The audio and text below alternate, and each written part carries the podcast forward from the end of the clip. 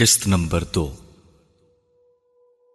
پیارے بابا، میں جانتا ہوں اس خط کے لفافے پر میرا نام دیکھ کر آپ چونکے ہوں گے، پھر بہت دیر تک آپ نے اس لفافے کو کھولا نہیں ہوگا، میرا نام دیکھتے رہے ہوں گے اور آپ کو سب کچھ یاد آتا رہا ہوگا جو میں آپ سے کہہ کر گیا تھا اور جس پر میں آپ سے نادم ہوں۔ آپ نے سوچا ہوگا خط کھولے بغیر لفافے کو پھاڑ کر پھینک دیں، مگر یہ آپ سے ہو نہیں سکا ہوگا کیونکہ میں آپ کا اکلوتا بیٹا ہوں، طاہا عبداللہ، جسے آپ نے میری ماں کے جانے کے بعد چڑیا کے بچے کی طرح تنہ تنہا پالا اور جس کے لیے آپ نے اپنی زندگی وقف کر دی۔ لفافہ پھاڑ کر پھینک دیتے تو بھی دوبارہ ٹوکری سے نکال کر کاغذ کے ٹکڑوں کو جوڑ لیتے۔ دل تو نہیں ہے یہ کہ ٹوٹ کر نہ جڑتا۔ کیا لکھوں آپ کے نام اس خط میں؟ اپنی شرمساری، اپنی ندامت یا اپنی بے بسی؟ بابا آپ کو چھوڑ کر گیا تھا پر آپ سے کٹ کر راہ نہیں جا رہا، آپ یاد آتے رہتے ہیں، زیادہ نہیں بس ہر سانس کے ساتھ۔ آپ کا دل دکھایا ہے پر میرے پاس اس کے علاوہ اور کوئی چارہ نہیں تھا، کیا کرتا؟ آپ کو چھوڑ کر کم از کم زندہ تو رہ رہا ہوں، حسن جہاں کو چھوڑ دیتا تو یہ بھی نہ کر پاتا۔ خط پڑھ رہے ہوں گے تو حسن جہاں کے نام پر آپ کے ماتھے پر بل آیا ہوگا، میں جانتا ہوں آپ اب بھی اس کے لیے اپنا دل بڑا نہیں کر پائے ہوں گے۔ میں نے زندگی میں پہلی بار آپ کو کسی سے نفرت کرتے دیکھا ہے، اور وہ بھی اس سے جس سے مجھے محبت ہے۔ مجھے تو اندازہ ہی نہیں تھا بابا آپ نفرت نام کی کسی شے سے واقف بھی ہیں۔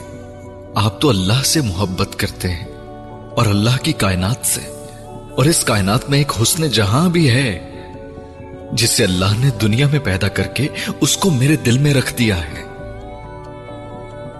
وہ ویسی ہی روح رکھتی ہے جیسی آپ اور میں، ویسا ہی دل جیسا آپ اور میں۔ پھر بابا آپ مجھے حسن جہاں سے محبت کرنے کے لیے معاف کیوں نہیں کر سکتے؟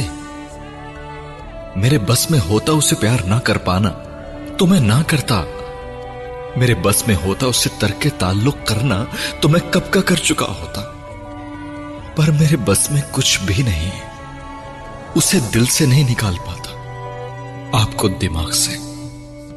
اور میں آج کل دل اور دماغ کی اس جنگ میں صرف ایک بیکار وجود بن کر رہ گیا ہوں۔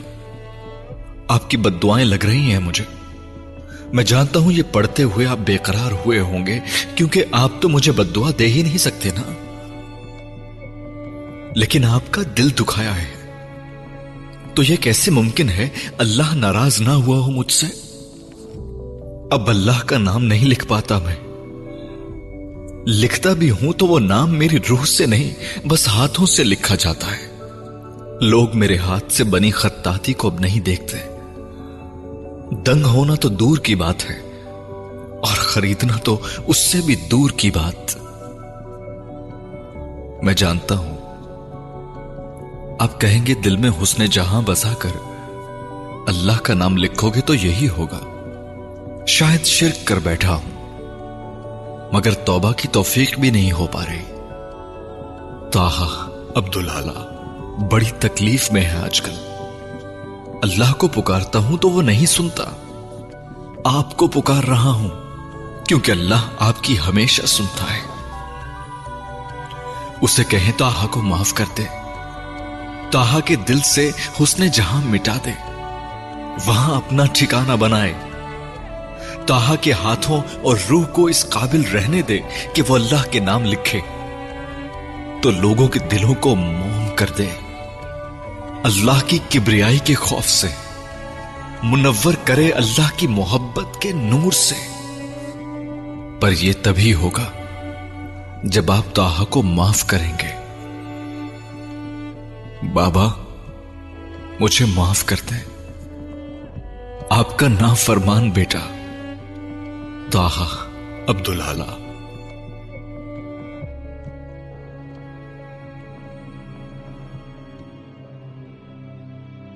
قلب مومن نے بے یقینی کے عالم میں اپنی ماں کے ہاتھوں سے وہ لفافہ لیا تھا. اس پر اس کا نام لکھا تھا بے حد خوبصورت رسم الخط میں. اللہ تعالیٰ کی ہینڈ رائٹنگ کتنی خوبصورت ہے. ایک لمحے کے لیے اس نے اس لفافے پر نظر ڈالتے ہوئے سوچا, پھر سر اٹھا کر اپنی ماں کو دیکھا جس کے ہاتھوں کی کپکپاہٹ اس نے لفافہ لیتے ہوئے نوٹس کی تھی. وہ سر تا پا لرز رہی تھی. اپنی مسکراہٹ کو ہونٹوں میں اور آنسوؤں کو آنکھوں میں چھپانے کی کوشش کرتے ہوئے اس کا چہرہ سرخ ہو رہا تھا, یا شنگرفی یا گلابی, پتہ نہیں وہ کون سا رنگ تھا. کلر بیلٹ کے سارے رنگوں سے زبانی واقف ہونے کے باوجود مومن بوجھ نہیں سکا, مگر کم از کم وہ زرد رنگت نہیں تھی. وہ زرد رنگت جو وہ اپنے باپ کے جانے کے بعد اپنی ماں کے چہرے پر دیکھنے کا عادی ہو گیا تھا. وہ ایک خوبصورت سرخ گلاب کی طرح کھل اٹھی تھی, یا شاید جی اٹھی تھی.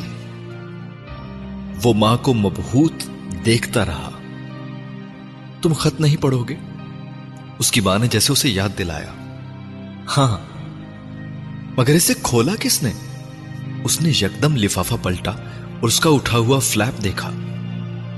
میں نے, کچھ مجرمانہ سے انداز میں اس کی ماں نے کہا. وہ راز جو اس کے اور اللہ کے درمیان تھا وہ اس کی ماں بھی جان گئی تھی, اور یہ بات اس وقت مومن کو اچھی نہیں لگی تھی. وہ چپ چاپ خط لیے اندر آ گیا تھا. میرے پیارے قلب مومن, تمہارے سارے خط اللہ تک پہنچ گئے ہیں اور انہوں نے پڑھ بھی لیے ہیں. وہ تمہیں خود ان سب کا جواب بھیجنا چاہتے تھے, لیکن پھر انہوں نے سوچا وہ تمہارا جواب میرے ذریعے تم تک پہنچا دیں.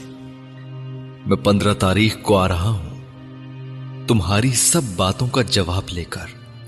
تمہارا دادا عبدالعلا. جس بے قراری اور بے چینی سے اس نے لفافہ کھول کر خط پڑھنا شروع کیا تھا, اس بے قراری کے ساتھ ہی اس نے خط ختم کیا تھا, بے حد مایوسی کے ساتھ. تو یہ خط اللہ تعالیٰ نے لکھ کر نہیں بھیجا؟ اس نے عجیب مایوسی سے سوچا.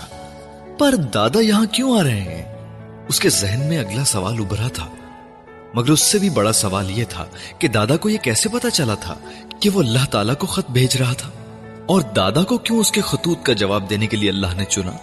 کیا وہ بھی اللہ کے پاس رہتے تھے؟ سوالات کا انبار تھا جس نے اس پر اس کے ذہن کا گھیراؤ کیا ہوا تھا. مومن, وہ اپنی ماں کی آواز پر بے اختیار پلٹا. وہ پتہ نہیں کب اس کے پیچھے کمرے میں آ گئی تھی. اللہ تعالیٰ نے خود خط کیوں نہیں لکھا مجھے؟ اس نے ماں کو دیکھتے ہوئے بے ساختہ کہا. خود نہیں لکھتے وہ, ان کے پاس بہت سارے لوگ ہوتے ہیں کام کرنے کے لیے. انہوں نے کسی کو کہہ دیا ہوگا کام کرنے کے لیے. اس کی ماں نے اس کے ہاتھ میں پکڑا خط اس کے ہاتھ سے لے کر اسے بڑی بے احتیاط سے تہہ کر کے لفافے میں ڈالتے ہوئے کہا. انہوں نے دادا سے کہا ہے. مومن کو لگا جیسے اس کی ماں نے خط دھیان سے نہیں پڑھا تھا. ہاں, میں جانتی ہوں, مدھم آواز اسے سنائی دی تھی. اس کی ماں خط کو اس کی اسٹڈی ٹیبل پر رکھتے ہوئے اس پر ایک پیپر ویٹ رکھ رہی تھی. ایک لمحے کے لیے مومن کو خیال آیا وہ ماں کو بتا دے کہ اس نے خط میں اپنے باپ کو بھیجنے کا کہا تھا. ایک لمحے کے لیے ہی وہ جھجکا تھا, اور پھر اس نے ماں سے کہہ دیا, لیکن میں نے تو بابا کو بلایا تھا, دادا کو تو نہیں بلایا تھا.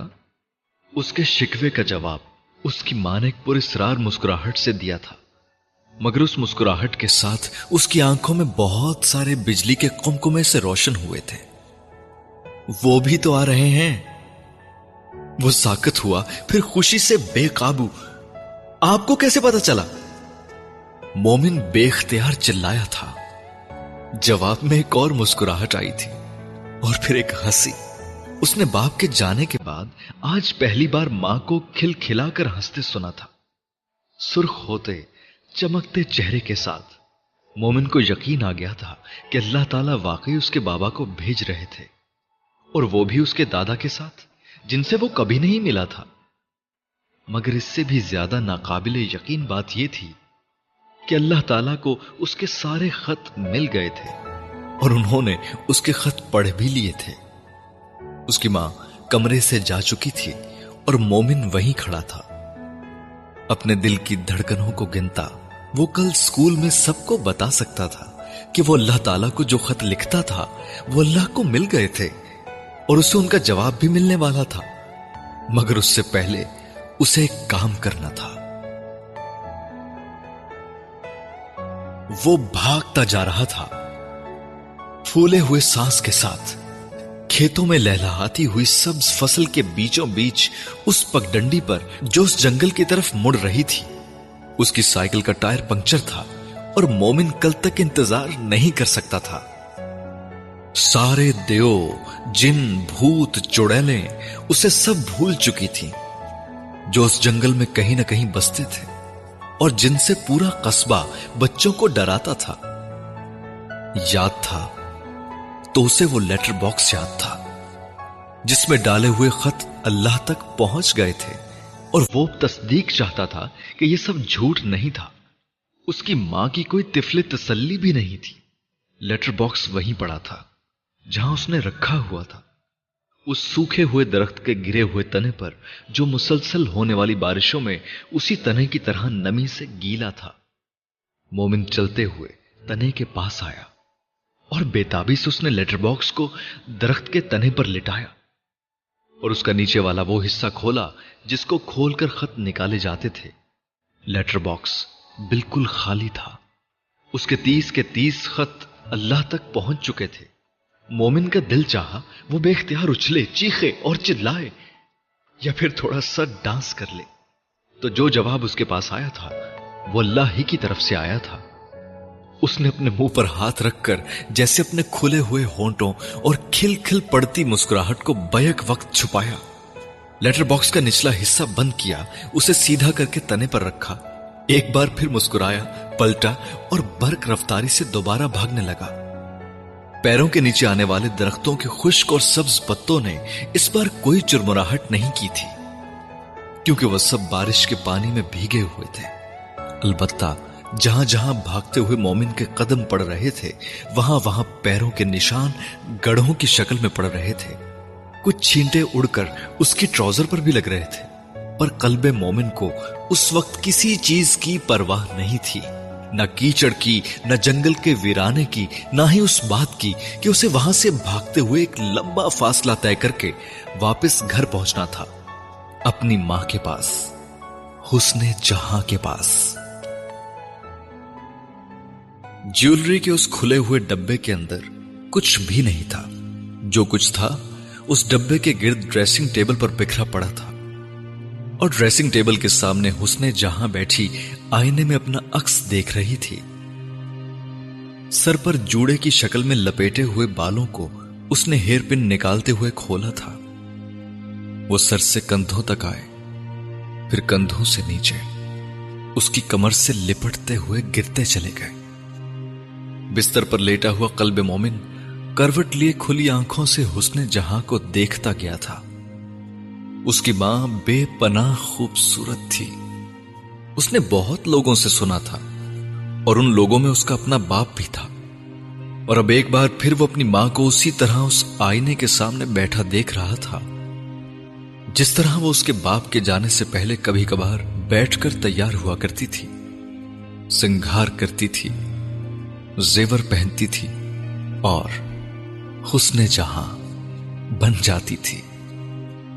پھر اس کی ماں نہیں رہتی تھی کیونکہ اس پر کسی کی نظر ٹھہرتی ہی نہیں تھی، مگر ایسا کبھی کبھار ہوتا تھا، کسی تہوار پر، کسی خاص دن، یا تب جب وہ یا اس کا باپ کسی بات پر بہت خوش ہوتے تھے۔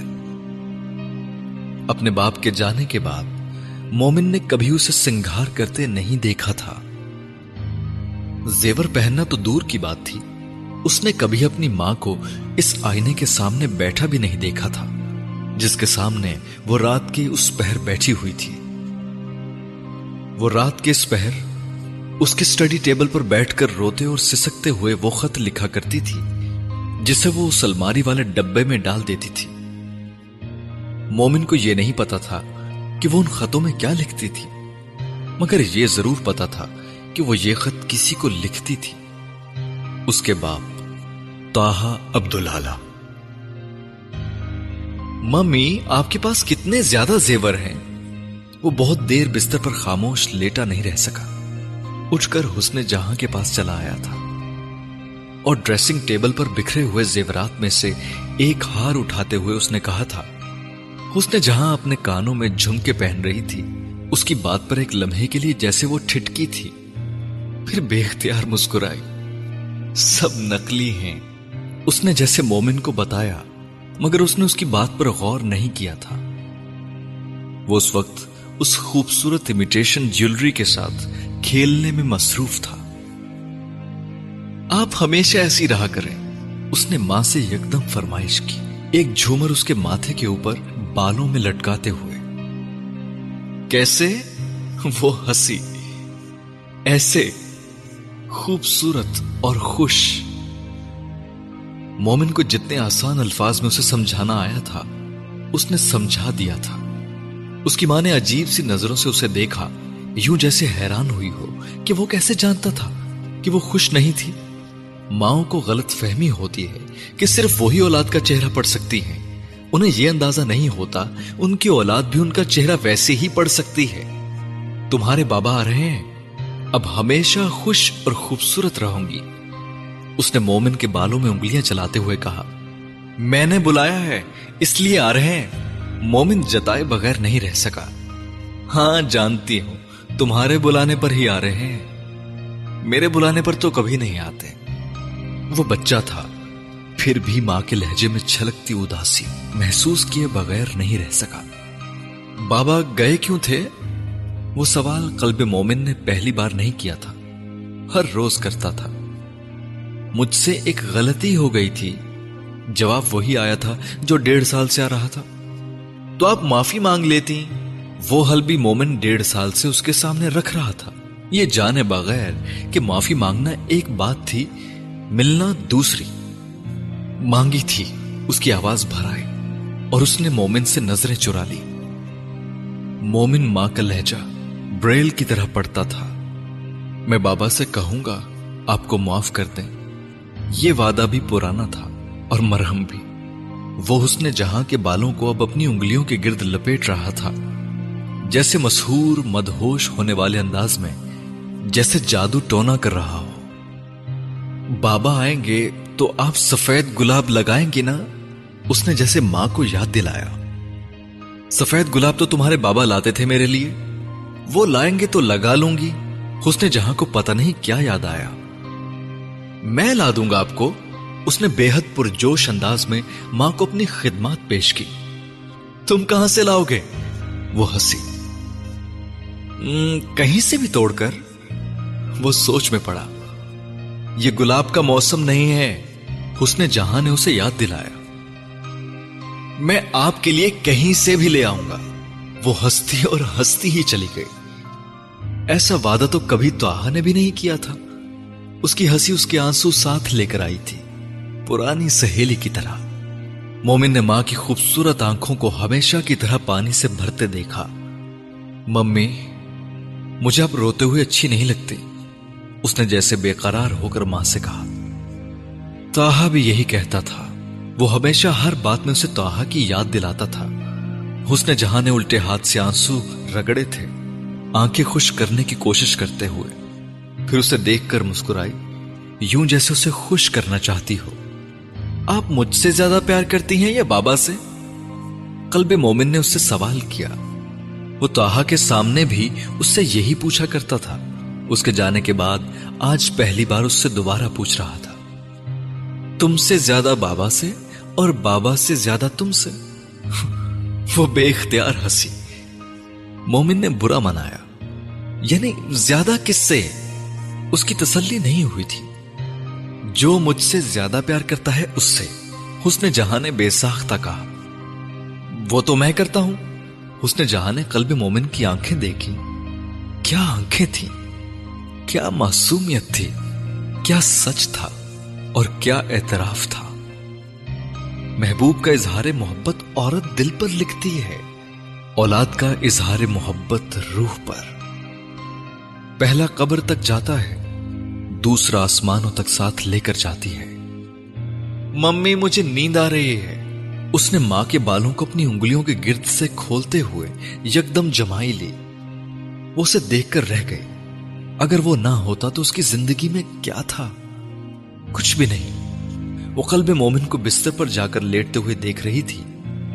ان سارے نقلی زیورات میں جو وہ اپنے ارد گرد پھیلائے بیٹھی تھی، صرف ایک اصلی تھا اس کے پاس، قلب مومن.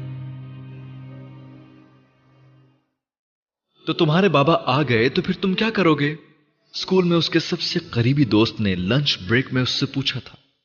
قلب مومن کے باپ کے واپس آنے کی خبر اس کی پوری کلاس میں گردش کر رہی تھی. اس خبر کے ساتھ کہ قلب مومن نے اللہ کو خط لکھ کر اپنے بابا کو بلوایا تھا.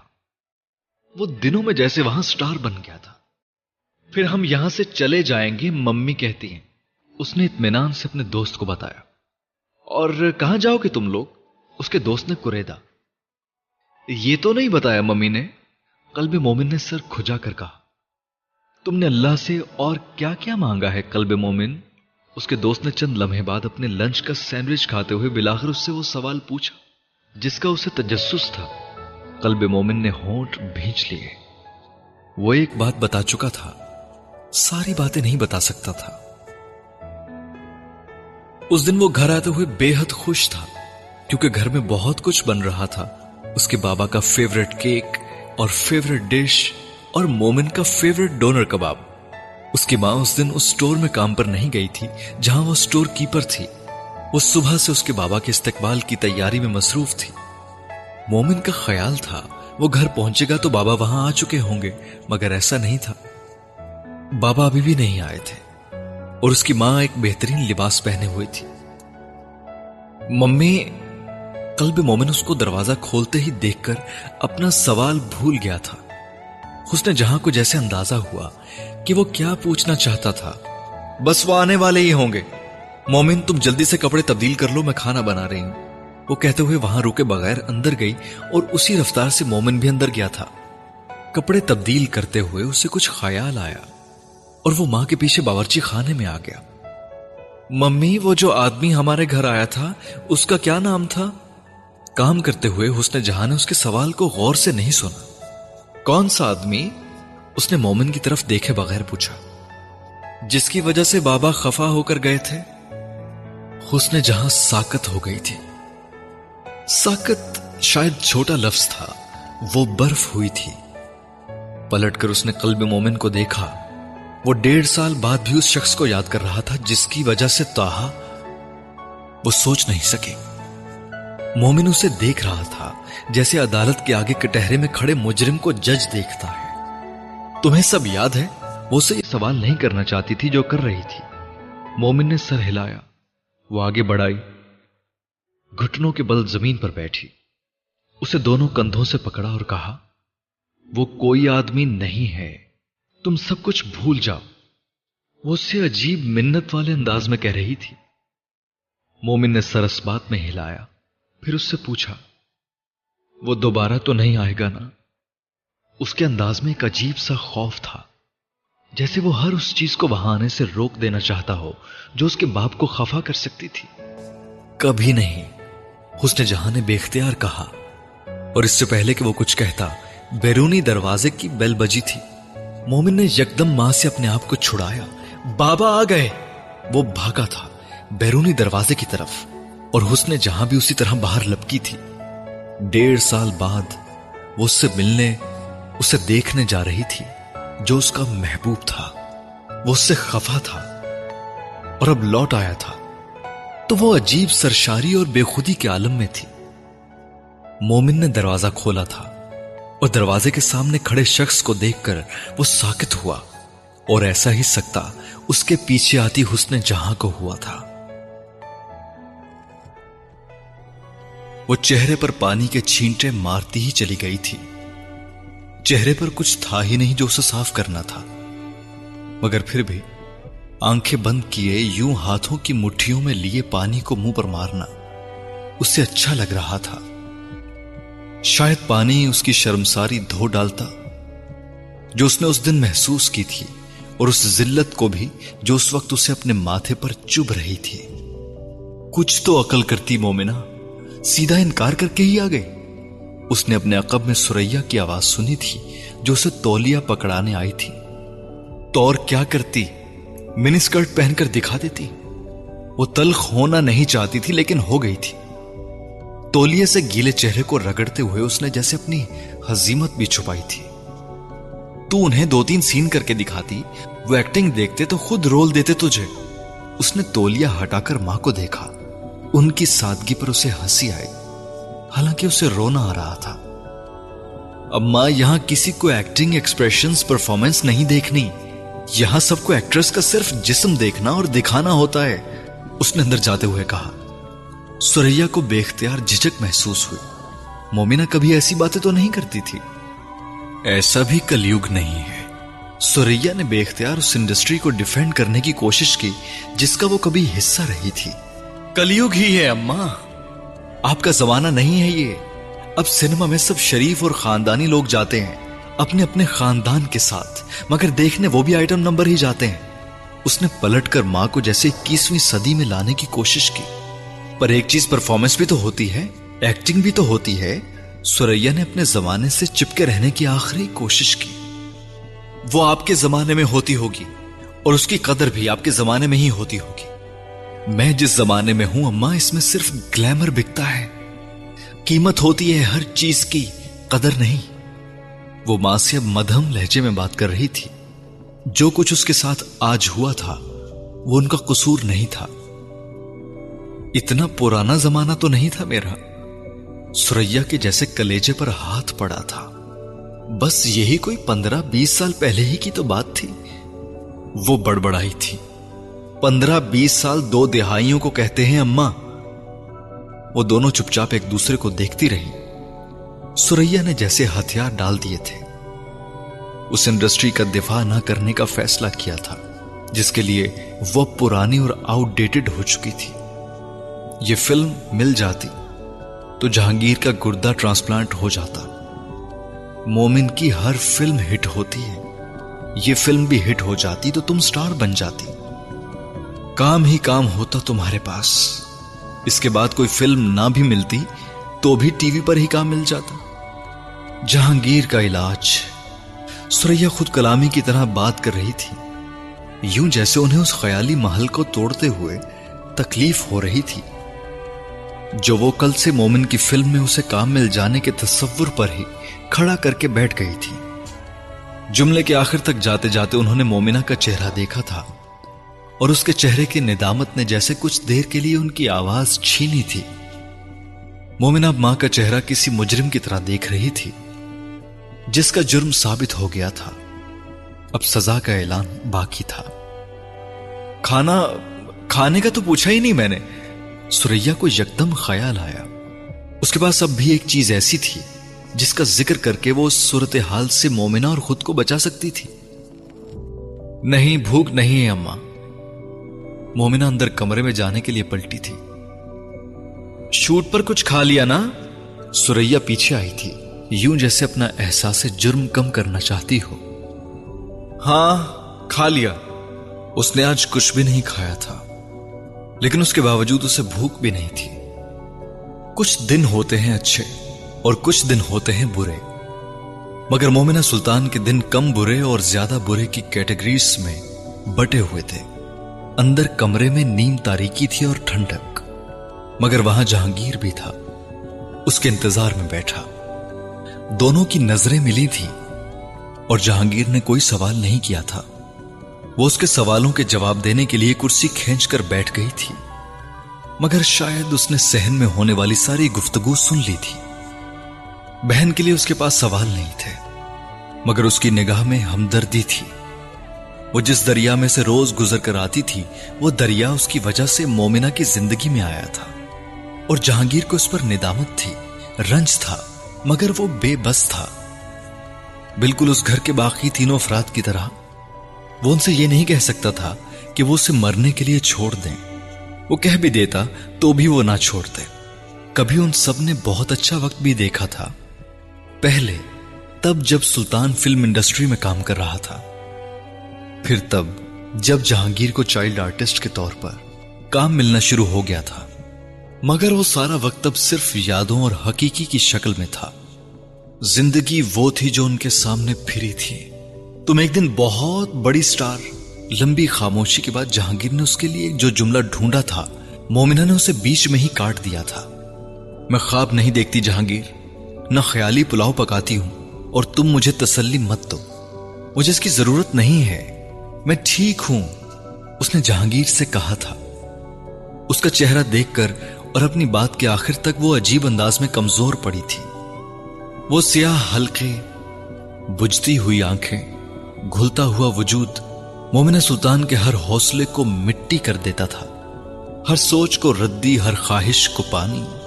وہ اس کے سامنے یہ تک نہیں کہہ پائی تھی کہ اگر دنیا میں کوئی چیز اس کے قدموں کے نیچے سے ریت بن کر سرکتی ہے تو وہ جہانگیر کی بیماری کا خیال تھا, باقی کسی چیز کو وہ کچھ نہیں گردانتی تھی. میں جانتا ہوں آپ خطاط بننا چاہتی تھی, آرٹ پڑھنا چاہتی تھی, میں آڑے آ گیا, جہانگیر نے سر جھکا کر کہا. وہ غلط وقت پر یہ سب اسے یاد دلا رہا تھا. خطاطی میں آج بھی کرتی ہوں, آرٹ میں کبھی بھی پڑھ لوں گی. وہ اگلا جملہ جو کہنا چاہتی تھی اسے کہہ نہیں پائی. لیکن تمہاری زندگی کو میں کسی ٹائم مشین پر نہیں ڈال سکتی کہ آگے لے جاؤں. مزید کچھ کہے بغیر وہ اٹھ کھڑی ہوئی تھی. اسے قلب مومن سے اس لمحہ شدید نفرت محسوس ہوئی تھی. اس کے سارے جملے اس کے کانوں میں اب بھی گونج رہے تھے. بستر پر لیٹ کر اپنی چادر تاننے کی کوشش کرتے ہوئے اس نے ایک بار پھر جیسے اپنی اس دنیا میں جانے کی کوشش کی تھی اور وہ ناکام رہی تھی. اس کے اوپر تنی چادر کی کنوپی کے اندر قلب مومن کا چہرہ دکھنے لگا تھا, بالکل ایسے جیسے کسی پروجیکٹر کی اسکرین پر. اس کی نظریں, ان آنکھوں میں اس کے لیے جھکنے والی حقارت, وہ رعونت جس سے اس نے مومنہ کا بازو پکڑا تھا, اور وہ جملے, وہ سب کچھ جیسے پروجیکٹر کے اوپر چلنے والی کسی فلم کی طرح دیکھ رہی تھی. چادر کو اس نے یکدم اپنے سر سے اتارا تھا اور سانس لینے کی کوشش کی تھی, پھر وہ اٹھ کر بیٹھ گئی تھی. قلب مومن کا تکبر کسی آکٹوپس کی طرح اس کی سوچوں کو اپنے شکنجے میں لیے بیٹھا تھا. وہ جس انڈسٹری میں تھی وہاں ہتک اور توہین اس کے لیے انچکھا پھل نہیں تھے, نہ غرور اور تکبر. وہ پرندہ جسے اس نے کبھی دیکھا ہی نہ ہو, مگر پہلی بار کسی نے اس کی اس طرح بے عزتی کی تھی کام مانگنے پر, ورنہ کوئی بھی سامنے کچھ برا نہیں کہتا تھا, کہنا بھی ہوتا تو پیٹھ پیچھے کہتا تھا.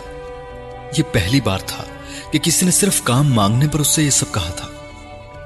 اس نے قلب مومن کو ذہن سے جھٹکنے کی کوشش کی. اسے دوبارہ کبھی زندگی میں اس کا سامنا کرنا ہی نہیں تھا, اور زندگی میں تو ایسا بہت کچھ ہو جاتا ہے. اس نے جیسے خود کو بہلانے کی کوشش کی تھی.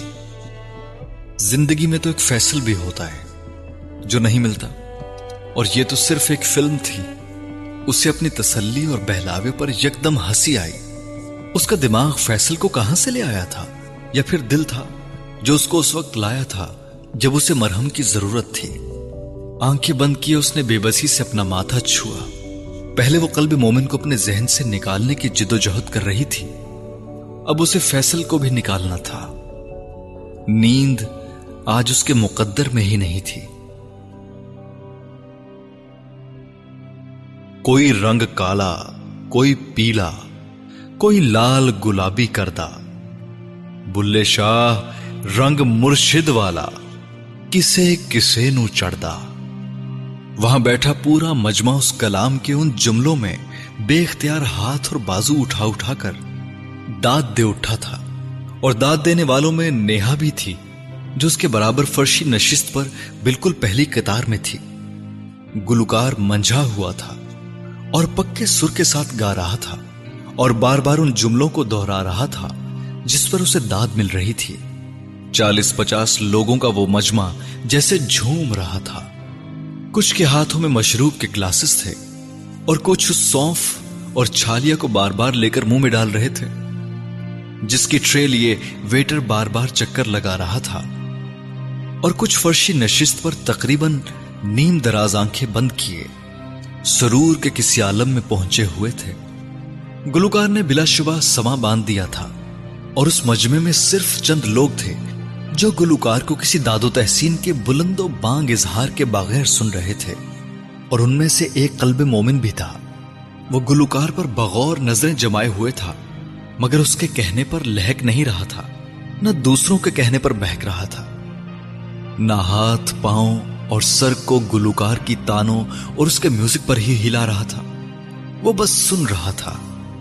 کسی جملے پر وہ محظوظ ہوتا تو اس کے ہونٹوں پر مسکراہٹ آ جاتی اور سر کی ہلکی سی جنبش پر وہ داد دیتا، لیکن ایسا شاید اس 1.5 گھنٹے کی محفل میں 2 یا 3 بار ہی ہوا تھا.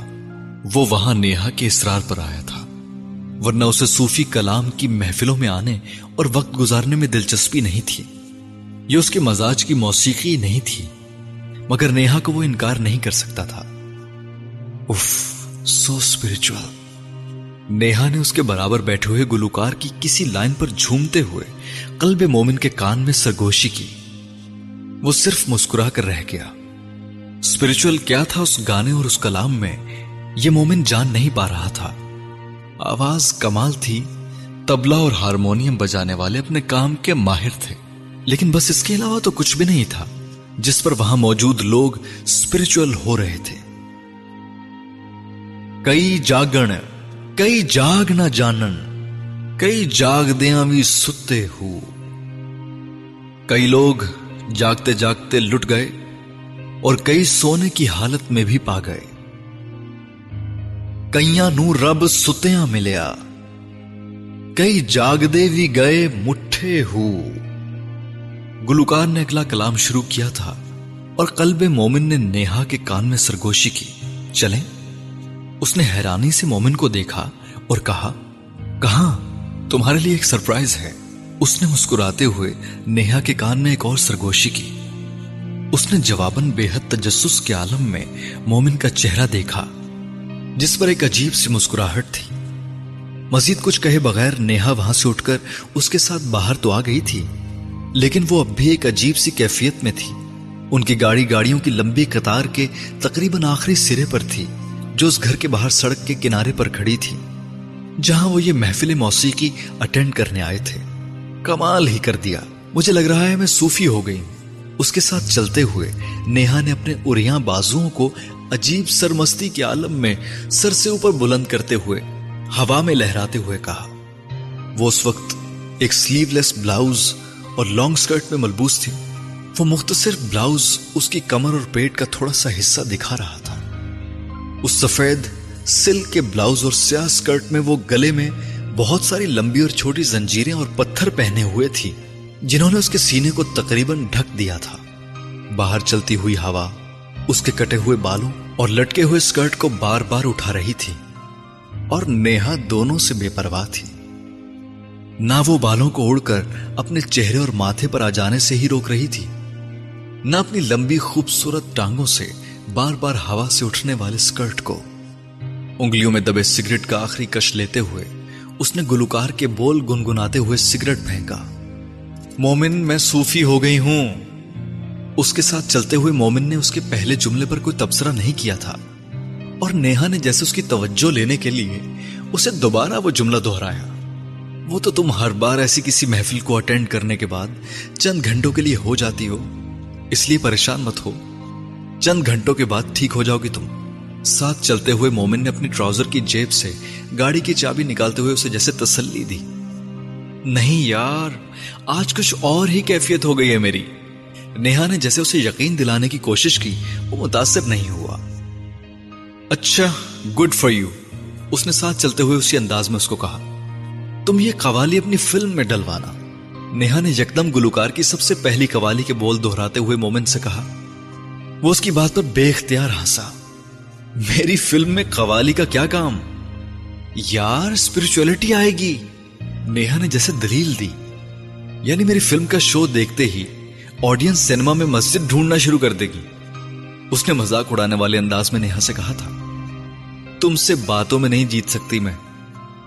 سجیشن دے رہی تھی میں. بالی ووڈ کی فلمز میں نہیں دیکھا، ہر فلم میں قوالی ڈالتا ہے سلمان خان، اور ہر فلم سپر ہٹ. نیہا نے جیسے اسے قائل کرنے کی کوشش کی. وہ سڑک پر اب بھی وہی بول گانے اور لہرانے کی کوشش کر رہی تھی. بازو پھیلا پھیلا کر وہاں کھڑی گاڑیوں کے ڈرائیورز کی خود پر مرکوز تعاقب کرتی ہوئی نظروں سے بے خبر. میری قوالی کے بغیر بھی سپر ہٹ ہوتی ہے فلم. مومن کو اس وقت سلمان خان کا حوالہ برا لگا. اس کی فلم 100 کروڑ کرتی ہے. نیہا واقعی کسی اور کیفیت میں تھی ورنہ اس کے ساتھ سلمان خان کے لیے آرگو نہ کرتی جو مومن کا ناپسندیدہ ترین اداکار تھا. وہ اسپرچولیٹی اور قوالی سے 100 کروڑ نہیں بناتا، آئٹم نمبر سے بناتا ہے. اپنی گاڑی کا لاک دور سے ہی کھولتے ہوئے اس نے نیہا کو جواب دیا. اس کی گاڑی نے دور ہی سے لائٹس جھپکا کر جیسے اس کا استقبال کیا تھا. واٹ ایور، لیکن تم میری حالت نہیں دیکھ رہے؟ کبھی اس حالت میں دیکھا ہے تم نے مجھے؟ یہ اسپرچولیٹی نہیں تو کیا ہے؟ نیہا نے اس کی بات کا برا منایا. یہ ان چرس والے سگریٹوں کا اثر ہے جو تم بار بار ٹیرس پر جا کر پی کر آ رہی تھی. اسپرچولیٹی نہیں ہے یہ. وہ گاڑی کا دروازہ کھول کر اندر بیٹھ گیا تھا. تم تو ایسے کہہ رہے ہو جیسے تم کو بڑا پتا ہے اسپرچولیٹی کا. اور بائی دا وے، میں نے صرف 2 سگریٹس پیے تھے، 2 سے مجھے کچھ نہیں ہوتا. نیہا نے بھی گاڑی میں بیٹھتے ہوئے اسے جواب دیا اور ساتھ ہی اسے کچھ یاد آیا. تم نے زوفی کا نخرہ دیکھا؟ مومن گاڑی سٹارٹ کرتے ہوئے بے اختیار ہنسا. تم صوفی سے زوفی پر آ گئی اتنی جلدی؟ بکومت، کیا پہن کے آئی ہوئی تھی وہ؟ اور پریٹینڈ یوں کر رہی تھی جیسے پتہ نہیں کون سے پلینٹ کی ڈیزائنر ہو. نیہا کا دماغ واقعی اب اس صوفیانہ کلام سے سیکنڈز میں اس ڈیزائنر پر آ گیا تھا جو اس کی حریف تھی. I love her clothes. Her sense of style is amazing. مومن نے جواباً کہا. وہ ایسا ہی تھا. نیہا اس کی گرل فرینڈ تھی مگر مومن کو جو چیز اچھی لگتی تھی وہ اس کے بارے میں کھلے دل سے تبصرہ کرتا تھا. You dare not. She was looking ridiculous in those clothes. نہ ہونے کے برابر کپڑے پہنے ہوئے تھے اس نے تاکہ سب مرد اسے دیکھیں. چیپ حرکت. نیہا کے لہجے میں عجیب طرح کی مڈل کلاس جیلسی گونجی تھی.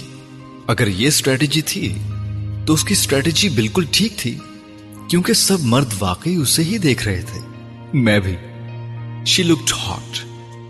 مومن نے گاڑی سٹارٹ کرتے ہوئے اسے تپایا. وہ جانتا تھا نیہا زوفی کو پسند نہیں کرتی. مومن، نیہا نے جیسے اسے خبردار کیا. مجھ سے اگلی فلم میں وارڈروب ڈیزائن کرنے کی بات کر رہی تھی. مومن نے اس کی للکار کے جواب میں کہا. نیہا کو جیسے آگ لگ گئی. اس کی اتنی ہمت! یار پروفیشنل ہے، اپورچونٹی دیکھ رہی ہے وہ میرے ساتھ کام کر کے. مومن نے جیسے اس کا غصہ ٹھنڈا کرنے کی کوشش کی. تم اس کے ساتھ کام نہیں کرو گے، میں ہی تمہاری اگلی فلم کی وارڈروب بھی کروں گی، سنا تم نے؟ وہ ہنسا. سن لیا یار، کر لینا، اب غصہ ختم کرو. تم وہ صوفی ہونے اور اسپرچولیٹی کی بات کر رہی تھی، وہ بتاؤ مجھے، مذاق مت اڑاؤ میرا. نیہا اس کی رگ رگ سے واقف تھی. وہ سرپرائز کیا تھا جو مجھے دینا چاہتے تھے اسے یکدم یاد آیا. مومن نے جواب دینے کی بجائے اپنی گاڑی سڑک کے کنارے سے سڑک پر لاتے ہوئے کہا، میرے اپارٹمنٹ چلو پھر بتاتا ہوں تمہیں. نیہا نے دلچسپی سے اسے دیکھا. اسے سرپرائز کا بے حد انتظار تھا اور توقع بھی، لیکن وہ یہ کنفرم کرنا چاہتی تھی خوشی کے کسی اظہار کے بغیر کہ وہ خوش فہمی کا شکار نہیں ہو رہی تھی.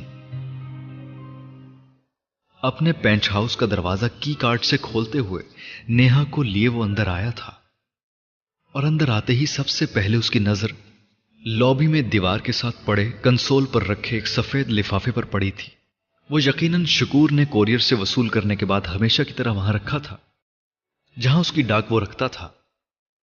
نیہا بھی مسلسل زوفی کے حوالے سے کچھ بولتی جا رہی تھی مگر چند لمحوں کے لیے اسے لفافے پر نظر ڈالتے ہوئے اپنے ماحول سے غافل ہوا تھا. اس کے ساتھ اندر داخل ہوتے ہوئے نیہا رکے بغیر اندر لاؤنج میں چلی گئی تھی اور مومن سیدھا اس کنسول کی طرف آیا تھا. اس نے لفافے کو اٹھا کر دیکھا. موتیوں جیسی تحریر میں لفافے پر اس کا نام لکھا ہوا تھا، اسی انداز میں جس طرح ہمیشہ لکھا ہوتا تھا. اس نے انگلیوں سے جیسے لکھنے والے کے لمس کو اپنے نام پر ہاتھ پھیر کر ڈھونڈا، محسوس کیا، پھر لفافے کو بغیر کھولے اس نے کنسول کا دروازہ کھول کر اندر رکھ دیا. وہ دراز ان جیسے بہت سے ان کھلے لفافوں سے بھرا ہوا تھا اور ان سب پر ایک ہی نام تھا، قلب مومن. نیہا ٹیرس میں پڑی میز کی کرسی پر بیٹھی ہوئی تھی جب وہ وہاں آیا تھا. ٹیرس پر رات کے اس پہر پورے شہر کی عمارتوں کی روشنیاں نظر آ رہی تھیں، دور سمندر میں ڈولتی کچھ بوٹس اور جہازوں کی بھی. نیہا کے ہاتھ میں ایک شیمپین گلاس تھا جس میں وہ فریج سے کچھ پانی ڈال کر لائی تھی اور اب اس ٹیرس پر میز کے سامنے کرسی پر بیٹھی وہ سمندر کی طرف گردن موڑے اس پانی کو آہستہ آہستہ پینے میں مصروف تھی. ہوا اس کے بالوں کو اڑاتی اوپر لے جاتی پھر نیچے لے آتی سمندر کی لہروں کی طرح, اور وہ مومن کے انتظار میں کسی خوبصورت پینٹنگ کی اکیلی لڑکی کی طرح ٹیرس پر لگی خوبصورت لائٹ سے نکلتی روشنی میں بیٹھی تھی. مومن کے آنے پر اس نے گردن موڑ کر اسے دیکھا پھر مسکرائی اور گلاس واپس میز پر رکھ دیا. مومن اس کے بالمقابل دوسری کرسی پر بیٹھ گیا تھا. پھر اس نے اس کے سامنے بورڈ پر فریم کے بغیر ایک پینٹنگ رکھی. نیہا بے ساختہ مایوس ہوئی, وہ یہ سرپرائز دیکھنے یہاں نہیں آئی تھی. مومن کبھی کبھار پینٹ کیا کرتا تھا اور اکثر اسے پینٹ کرتا تھا اور وہ پینٹنگ بھی اس کی ہی تھی. وہیں ٹیرس میں اسی میز پر اسی طرح ہوا میں اڑتے بالوں اور شیمپین گلاس میں پانی پیتے ہوئے, تمہارا فیورٹ پوز اور میری فیورٹ پینٹنگ, مومن نے جیسے اعلان کرنے والے انداز میں کہا. نیہا کو لگا وہ جیسے اس سے داد چاہتا تھا, اٹس بیوٹیفل. اس نے پینٹنگ پر غور کیے بغیر کہا. وہ ہمیشہ یہیں بیٹھتی تھی, اسی طرح پانی پیا کرتی تھی اور مومن نے اسے ماڈلنگ کے لیے بٹھائے بغیر اسے اسی طرح پینٹ کیا تھا. نیہا نے ایک نظر پینٹنگ پر ڈالتے ہوئے اپنا گلاس دوبارہ اٹھایا اور تبھی اسے میز پر رکھی پینٹنگ میں اپنے ہاتھ کی انگلی میں ایک رنگ جگمگاتی نظر آئی تھی.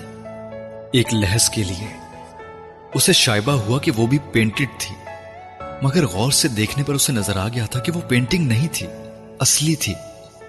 اس کے رگوں پے میں جیسے ایک کرنٹ دوڑا تھا. اس نے نظر اٹھا کر مومن کو دیکھا, وہ مسکرا رہا تھا. یو آر, نیہا نے بے حد ایکسائٹمنٹ کے عالم میں اسے کچھ کہتے کہتے جملہ ادھورا چھوڑا اور اس پینٹنگ میں اپنی انگلی کے گرد نظر آنے والی اس رنگ کو اس جگہ سے نکالنے لگی جہاں وہ دھنسی ہوئی تھی. مومن, نیہا کی آواز فرتے جذبات سے بھر آئی تھی. وہ اس ڈائمنڈ رنگ کو اب بے حد جذباتی انداز میں اپنی انگلی اور انگوٹھے کی پوروں کے درمیان پکڑے ہوئے دیکھ رہی تھی. مومن نے اس کے ہاتھ سے وہ انگوٹھی لے لی اور اس کا ہاتھ پکڑ کر اس کی انگلی میں وہ رنگ پہنا دی. دس از بیوٹیفل, نیہا نے اپنے ہاتھ میں پہنائی گئی اس رنگ کو دیکھتے ہوئے خوشی اور ایکسائٹمنٹ سے کہا. تمہارے ہاتھ سے زیادہ نہیں, مومن نے بڑی آہستگی سے اپنے ہاتھ میں پکڑے اس کے ہاتھ کو ہونٹوں سے چھوا اور پھر اسے چھوڑ دیا. آئی لو یو, نیہا نے جیسے اسے ریسپونڈ کیا. آئی لو یو ٹو, مومن نے جواباً کہا. نیہا اب اپنے ہاتھ کو دیکھ رہی تھی چمکتی آنکھوں کے ساتھ. تمہارا ٹیسٹ ہر چیز میں میچ لیس ہے. وہ اس رنگ کو دیکھتے ہوئے مومن کو سراہے بغیر نہیں رہ سکی. یعنی تم انڈائریکٹلی اپنے آپ کو اپریشیٹ کر رہی ہو, مومن نے برجستہ کہا اور نیہا نے اس کے جملے پر کھل کھلا کر ہنستے ہوئے اپنا ہاتھ دوبارہ میز پر دھرے مومن کے ہاتھ پر رکھتے ہوئے کہا. مجھے اپریشیٹ کرنے کے لیے تم کافی ہو. یقین نہیں آ رہا. قلب مومن, تم مجھے پروپوز کر رہے ہو. نیہا اس وقت خود پر ضبط نہیں کر پا رہی تھی. کیا اچھا لگا مجھ میں, اس نے عجیب سی ادا کے ساتھ مومن سے پوچھا, یوں جیسے اپنی تعریف سننا چاہتی ہو. مومن نے اپنے دونوں ہاتھ سینے پر دل کی جگہ رکھتے ہوئے کہا. ہمیں تم یہاں اچھی لگ گئی ہو. وہ اس کے جملے پر ہنسی اور پھر اس نے اپنی کنپٹی پر انگلی رکھتے ہوئے کہا. دل کو اچھی لگی اور دماغ کو؟ میں دماغ سے نہیں سوچتا, قلب مومن ہوں. میرا دل ہی فیصلہ کرتا ہے ہر بات کا, مومن نے عجیب بے نیازانہ انداز میں اس سے کہا. نیہا نے اپنی انگلیوں کے گرد جیسے کچھ لپیٹنے کا اشارہ کرتے ہوئے اس سے کہا. جب تم اس طرح بات کرتے ہو تو تم لڑکیوں کے دلوں کو اپنی انگلیوں کے گرد لپیٹ لیتے ہو قلب مومن. وہ اس کی بات پر مسکرایا. جانتا ہوں, لیکن قلب مومن تمہاری مٹھی میں ہے. نیہا اس کے اعتراف پر عجیب غرور سے مسکرائی پھر ہنستی. اس کی مسکراہٹ کمال تھی اور اس کی ہنسی جمال. اس کے کانوں میں لٹکتے موتی ہلکورے لے رہے تھے اور اس کے بال ہوا میں لہرا رہے تھے. اپنی گہری سیاہ لمبی پلکوں والی آنکھوں کے ساتھ وہ قلب مومن کی آنکھوں اور دل میں بیک وقت کھوبی تھی اور اسے کسی کی یاد دلا گئی تھی. تم حسن جہاں جیسی ہو, اس کے چہرے پر نظریں جمائے وہ جیسے کسی ٹرانس میں بولا تھا. وہ ہنسی حسن جہاں جیسی کیوں؟ حسن جہاں کیوں نہیں؟ اس نے عجیب غرور سے اس حوالے کو سمجھے بغیر کہا جو قلب مومن کے اندر سے کہیں نکلا تھا۔ حسن جہاں بس ایک ہی تھی۔ قلب مومن نے نیہا کے گلاس کے کناروں پر اس کی لپسٹک سے بنے ہونٹوں کے نشانوں کو دیکھتے ہوئے سوچا۔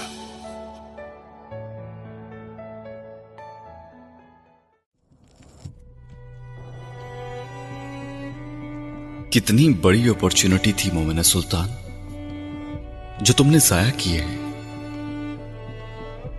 مومنہ نے ڈھیٹوں کی طرح اس کی لعنت و ملامت سنی تھی۔ وہ سیٹ پر اقصیٰ کو سوپ کے لیے میک اپ کرتے دیکھ رہی تھی۔ وہ تیزی سے ہاتھ چلا رہی تھی کیونکہ اس کا سین شروع ہونے والا تھا، اور مومنہ چپ چاپ بیٹھے اسے دیکھ رہی تھی۔ اب بولو، منہ میں گھنگنیاں ڈال کر کیوں بیٹھ گئی ہو؟ اس نے بلش آن لگاتے لگاتے مومنہ کو مزید گھرکا۔ میں کیریکٹر کی ڈیمانڈ پوری نہیں کر سکتی تھی، نہ ہی ڈائریکٹر کی، اس نے بلاخر کہا۔ اقصیٰ نے ہاتھ میں پکڑا برش تقریباً پٹکتے ہوئے اس سے کہا، اس لیے ساری عمر بہنوں اور سہیلیوں کے رول کرو گی، اور پھر خالہ اور چچیوں کے نام بنانے کے لیے سب کرنا پڑتا ہے۔ مومنہ سلطان اور سب ہی کر رہی ہیں، سنا تم نے؟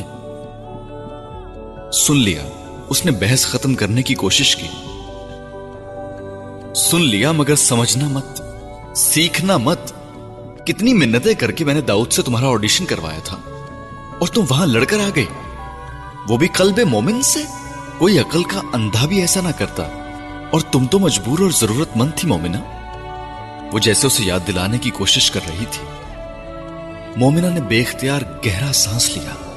یہ جملے تو اب اس کے ماتھے پر لٹک رہے تھے، لیبل کی طرح۔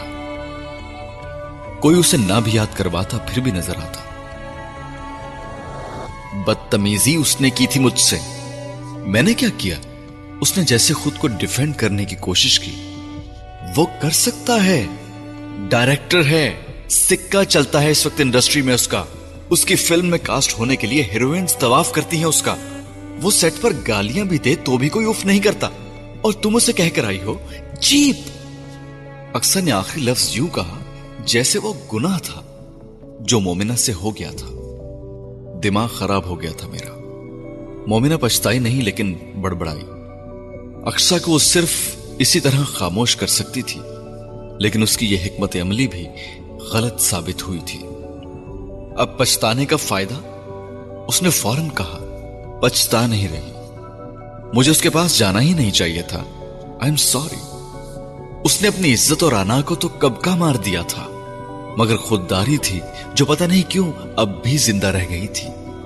تمہاری وجہ سے اس نے داؤد کو کتنا ذلیل کیا کہ کہاں سے اٹھا لائے ہو لڑکیاں آڈیشن کے لیے جن کا نہ کوئی خاندان ہے، نہ کلاس ہے، نہ گرومنگ۔ اقصیٰ کو داؤد کی بے عزتی کا صدمہ نہیں بھول رہا تھا۔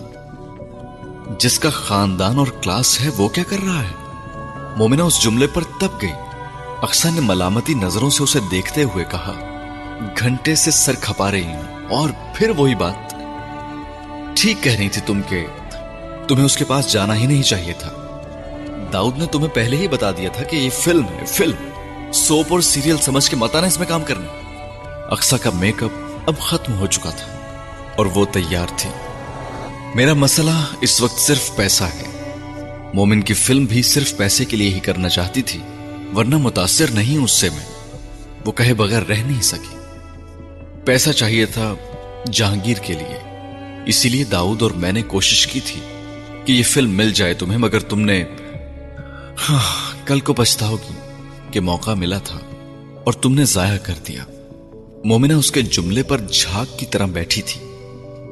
کیا کروں، معافی مانگ لوں؟ وہ بے اختیار الجھی، اور اقصیٰ بھی یقینی سے اس کا چہرہ دیکھنے لگی۔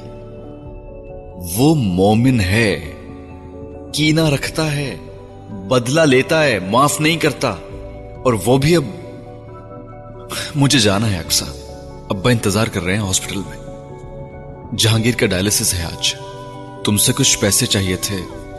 اس نے اقصیٰ کی بات کاٹی اور اس نے اپنا مسئلہ کہا، آخری جملہ ہمیشہ کی طرح نظریں ملائے بغیر۔ قرض مانگنے والا کیا نظر ملاتا، کیا نظر اٹھاتا، گھنٹہ بک بک سنی میری، سیدھا نہیں کہہ سکتی تھی پہلے ہی؟ اقصیٰ نے اپنا پرس کھولتے ہی اسے ڈانٹا، وہ اس کی ہر ڈانٹ ہر جھڑک سن سکتی تھی۔ چینی کی طرح وہ اس بھری دنیا میں خاندان کے باہر اس کا خاندان تھی، جس سے وہ سب کہہ لیتی تھی، سب مانگ لیتی تھی، اور جس کے سامنے وہ رو لیتی تھی۔ پتہ نہیں ادھار کا وہ کون سا کھاتا تھا جو دوستی کے کاروبار میں چلتا ہے، ہندسوں میں کوئی لین دین رکھا ہی نہیں جاتا، اس میں سب احسان کی زبان میں درج ہوتا ہے، قدر کی زبان میں وصول ہوتا ہے۔ اقصیٰ مومنہ سلطان کی غمگسار غمخوار تھی، اس پر جان چھڑکنے والی دوست، اور وہ مومنہ سلطان حیران ہوتی تھی کہ وہ کس صلے کی توقع میں اس کے ساتھ تھی۔ وہ بھی اس کی طرح سائیڈ رولز کرتی تھی، کالج میں اس کی کلاس فیلو بھی رہی تھی۔ اس کی زندگی کے مسائل مومنہ سلطان جیسے نہیں تھے، کم تھے، اور اس کی زندگی میں ایک داؤد بھی تھا جو مومنہ سلطان کی زندگی میں نہیں تھا۔ وہ دونوں انگیجڈ تھے اور دونوں اپنی شادی کے لیے پیسے جمع کرنے کی کوشش کر رہے تھے۔ داؤد قلب مومن کا اسسٹنٹ تھا اور کالج میں ان کی چوکور کا تیسرا کونا۔ اقصیٰ اسکول کے زمانے سے ایکٹنگ کر رہی تھی کیونکہ اس کو اپنے ماں باپ کی وفات کے بعد اپنے 3 چھوٹے بھائیوں کو پڑھانا اور ماں کا سہارا بننا تھا، اور داؤد اپنی بہن اور بہنوئی کے گھر میں بچپن میں اپنے ماں باپ کی وفات کے بعد رہتا تھا، اور ان کے ساتھ تیسری مومنہ سلطان تھی جسے اس دوستی کے آغاز میں کوئی مسئلہ نہیں تھا۔ وہ انٹر میں آرٹ پڑھنے آئی تھی، جہانگیر چائلڈ سٹار کے طور پر بہت اچھا کما رہا تھا، اور سلطان اور ثریا کو بھی تھوڑا بہت کام ملتا رہتا تھا۔ زندگی تب مومنہ سلطان کے لیے اچھی تھی، اور زیادہ اچھی چوکور کے اس چوتھے کونے کی وجہ سے ہوئی تھی جس کا نام فیصل تھا۔ مگر سب کچھ بدل گیا تھا، اور جو بھی بدلا تھا وہ صرف مومنہ سلطان کے لیے بدلا تھا۔ اقصیٰ اور داؤد کی زندگی کے مسئلے تو شروع ہی سے ویسے ہی تھے، وہ نہ بڑھتے تھے نہ کم ہوتے تھے، اور مومنہ کی زندگی میں جہانگیر کی بیماری تباہی کی طرح آئی تھی، اور فیصل اس کی زندگی میں وہ نخلستان تھا جہاں بسنے کے خواب مومنہ دیکھتی رہی تھی۔ نخلستان نخلستان ہی رہا تھا، لیکن بس صحرا میں سراب کی طرح ہو گیا تھا۔ اس نے برآمدے میں کھڑے سلطان کو دور ہی سے دیکھ لیا تھا، سلطان نے بھی بالکل اسی وقت اسے دیکھا تھا۔ مومنہ کو وہ کچھ اضطراب میں لگا تھا، لنگڑاتا ہوا وہ مومنہ کی طرف بڑھا اور اس نے کہا، کب سے انتظار کر رہا ہوں تمہارا مومنہ، ڈاکٹر بھی چلا گیا۔ سلطان نے اس کے قریب آتے ہی کہا، چلا گیا؟ لیکن آپ نے تو بات کرنی تھی گردہ لینے کی۔ مومنہ نے کہا، ہاں کی ہے میں نے بات، وہ کہہ رہا تھا پیسے لے آؤ تو مل جائے گا گردہ، میچنگ بھی ہو جائے گی، پر بغیر پیسوں کے بار بار گردہ لینے کی بات نہ کروں میں۔ مومنہ کو پتا تھا ڈاکٹر کے انداز میں کیسی بیزاری ہوگی، وہ ہر بار جہانگیر کا ڈائلسس کروانے آتے تو اسی طرح کی گفتگو ہوتی تھی ان کے درمیان، کتنے پیسے لگیں گے گردہ ٹرانسپلانٹ ہونے پر، یوں جیسے وہ گولڈ کا ریٹ تھا جو ہر ہفتے بدل جاتا تھا۔ 5-6 لاکھ، وہ ڈاکٹر رٹے رٹائے انداز میں جواب دیتا۔ میچ تو ہو جائے گا نا؟ سلطان پوچھتا، یوں جیسے وہ کپڑے کا وہ تھان کھلوا کر دیکھ رہا ہو جسے خریدنے کی ہمت نہ ہو رہی ہو۔ پیسے ہوں گے تو سب میچ ہو جاتا ہے، یہاں خالی کھلی باتوں کا کیا فائدہ؟ ڈاکٹر جواباً ان سے کہتا۔ کوئی نقصان تو نہیں ہوگا نا جہانگیر کو نئے گردے سے؟ سلطان کو تشویش ہوتی، یوں جیسے پہلے پرانے گردے کے ساتھ جہانگیر جنت میں جی رہا تھا۔ اس کا نصیب، ڈاکٹر وہ جواب دیتا، اور سلطان کے سارے سوال ختم ہو جاتے، اور ساری گفتگو کے دوران مومنہ خاموش تماشائی کی طرح کھڑی رہتی۔ ڈاکٹر اس سے کچھ بے تکلفی دکھاتا، کچھ فلرٹیشس ہوتا، وہ جانتا تھا وہ اداکارہ تھی، جس کا مطلب معاشرے کے ہر شخص کی طرح وہ بھی یہی لیتا تھا کہ وہ آسانی سے دستیاب تھی اور کردار پر سوالیہ نشان لیے ہوئے بھی تھی. مومنہ ڈاکٹر کی ان نظروں کو نظر انداز کرتی مسکراتے ہوئے، اس کی زمانی باتوں کو سنی انسنی کرتی، ڈھٹائی سے بنتی اور ڈاکٹر کے اس خیال کی تصدیق کرتی کہ ہر اداکارہ کیریکٹر لیس ہوتی ہے. آسانی سے دستیاب ہونے والی بد کردار عورتیں، اور مومنہ سلطان اس ہیراسمنٹ کو نظر انداز کرنے پر مجبور تھی، اور اس کے ساتھ ساتھ سلطان بھی. اس ہاسپٹل میں اس ڈاکٹر کے توفیل جہانگیر کو زندگی کی بوندیں مل رہی تھی، قطرہ قطرہ. تو اس کے سامنے مومنہ سلطان حیا اور شراوت کا ڈنڈورا کیا پیٹتی. وہ اس کے بھائی کا مسیحا تھا، اس کی جان بھی لے لیتا تو وہ دے دیتی. یہ تو معمولی سی ذلت تھی جو وہ کسی بس سٹاپ پر کھڑے کسی لوفر لفنگے کے ہاتھوں بھی برداشت کر لیتی تھی. یہ تو پھر اس کے بھائی کا علاج کرنے والا کوالیفائڈ ڈاکٹر تھا. جہانگیر کا ڈائلسس ہو گیا. اس نے سلطان کے چہرے پر جیسے کوئی اچھی خبر ڈھونڈنا چاہی. ابھی ہو رہا ہے، ڈاکٹر نے کچھ اور ٹیسٹ دیے ہیں. سلطان نے کچھ کاغذ اس کی طرف بڑھاتے ہوئے کہا. مومنہ نے کچھ کہے بغیر وہ کاغذ پکڑ لیے. سلطان اندر چلا گیا تھا. مومنہ وہیں کوریڈور میں پڑی ایک بینچ پر ایک بوڑھی عورت کے برابر بیٹھ گئی جو تسبیح پڑھ رہی تھی. ڈائلسس ہے کسی کا؟ اس کے بیٹھتے ہی مومنہ سے اس نے پوچھا تھا. ہاں، مومنہ نے مدھم آواز میں کہا. ان کاغذات پر لکھے ٹیسٹ کا مطلب تھا مزید قرض، اور مومنہ کو سوچنا تھا کہ فوری قرض وہ اب اور کس سے لے سکتی تھی. کس کا؟ عورت نے اس کی عدم دلچسپی کی پرواہ کیے بغیر اس سے پوچھا تھا. بھائی کا، اس نے پھر مختصر جواب دیا. جوان ہے؟ عورت نے تسبیح کے دانے گھماتے ہوئے کہا. ہاں. اس بار چند لمحے خاموشی رہی. مومنہ نے سکون کا سانس لیا ان سوالوں کے رکنے پر. میرا بھی بیٹا ہے ڈائلسس پر. پہلے بڑے والے کا گردہ فیل ہوا پچھلے سال، اب چھوٹے والے کا. مومنہ نے بے اختیار سر اٹھا کر اس عورت کو دیکھا. جہاں وہ بیٹھے تھے وہاں سبھی کی ایسی ہی کہانیاں تھیں، لیکن وہ پھر بھی اس عورت کے لیے دکھی ہوئی تھی. تو بڑے والا؟ مومنہ کو سمجھ نہ آئی کہ وہ کیا سوال کرے اس کے بڑے بیٹے کے بارے میں، لیکن اس عورت نے جیسے اس کا سوال بھانپ لیا تھا. اسی کے لیے تسبیح کر رہی ہوں، آج برسی ہے اس کے. بس اب دعا کرنا کہ چھوٹے والا بچ جائے، ایک ہی رہ گیا ہے نا. کسی نے جیسے مومنہ کی پسلی میں کچھ دے مارا تھا. سانس ہی نہیں لی گئی اس سے. اس کا بھی تو ایک ہی بھائی تھا، اور وہ اس کے لیے اس عورت کی طرح تسبیحاں نہیں پڑھنا چاہتی تھی. کاغذ پر لکھے ہوئے سارے ٹیسٹ کے الفاظ اب آپس میں گڈ مڈ ہونے لگے تھے. دن میں کہی ہوئی اقصیٰ کی بات اسے ایک بار پھر یاد آئی تھی. کیسا موقع گوایا تم نے مومنہ، زندگی بھر پچھتاؤ گی تم. اس کا دل چاہا وہ وہاں سے اٹھے اور بھاگنا شروع کر دے.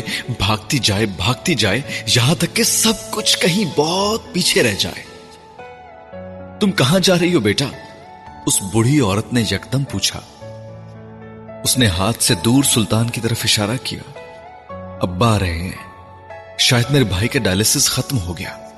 سلطان کی چال میں لنگڑاہٹ اس ہاسپٹل میں آ کر ہمیشہ بڑھ جاتی تھی. وہ پاؤں میں پائے جانے والے نقص کو اس نے زندگی میں کبھی گردانا نہیں تھا. وہ عمر کے اس حصے میں آ کر خواہ مخواہ ہی اسے لنگڑے کا لیبل دے رہا تھا، حالانکہ یہ اس کی ٹانگ کا لنگ نہیں تھا، اس کے بیٹے کی بیماری کا بوجھ تھا جو اسے دو قدموں پر متوازن ہو کر چلنے نہیں دیتا تھا. پر اس نقص کے ساتھ اس عمر میں بھی وہ جہانگیر کے ساتھ ہسپتالوں میں دوڑا پھرتا تھا. مومنہ کھڑی باپ کو دیکھتی رہی جو اس کے قریب پہنچنے سے پہلے پہلے اپنے سارے آنسو پونچھ لینا چاہتا تھا، ہمیشہ کی طرح. اور مومنہ وہ رونا چاہتی ہی نہیں تھی، اسے لڑنا تھا جہانگیر کی زندگی کے لیے.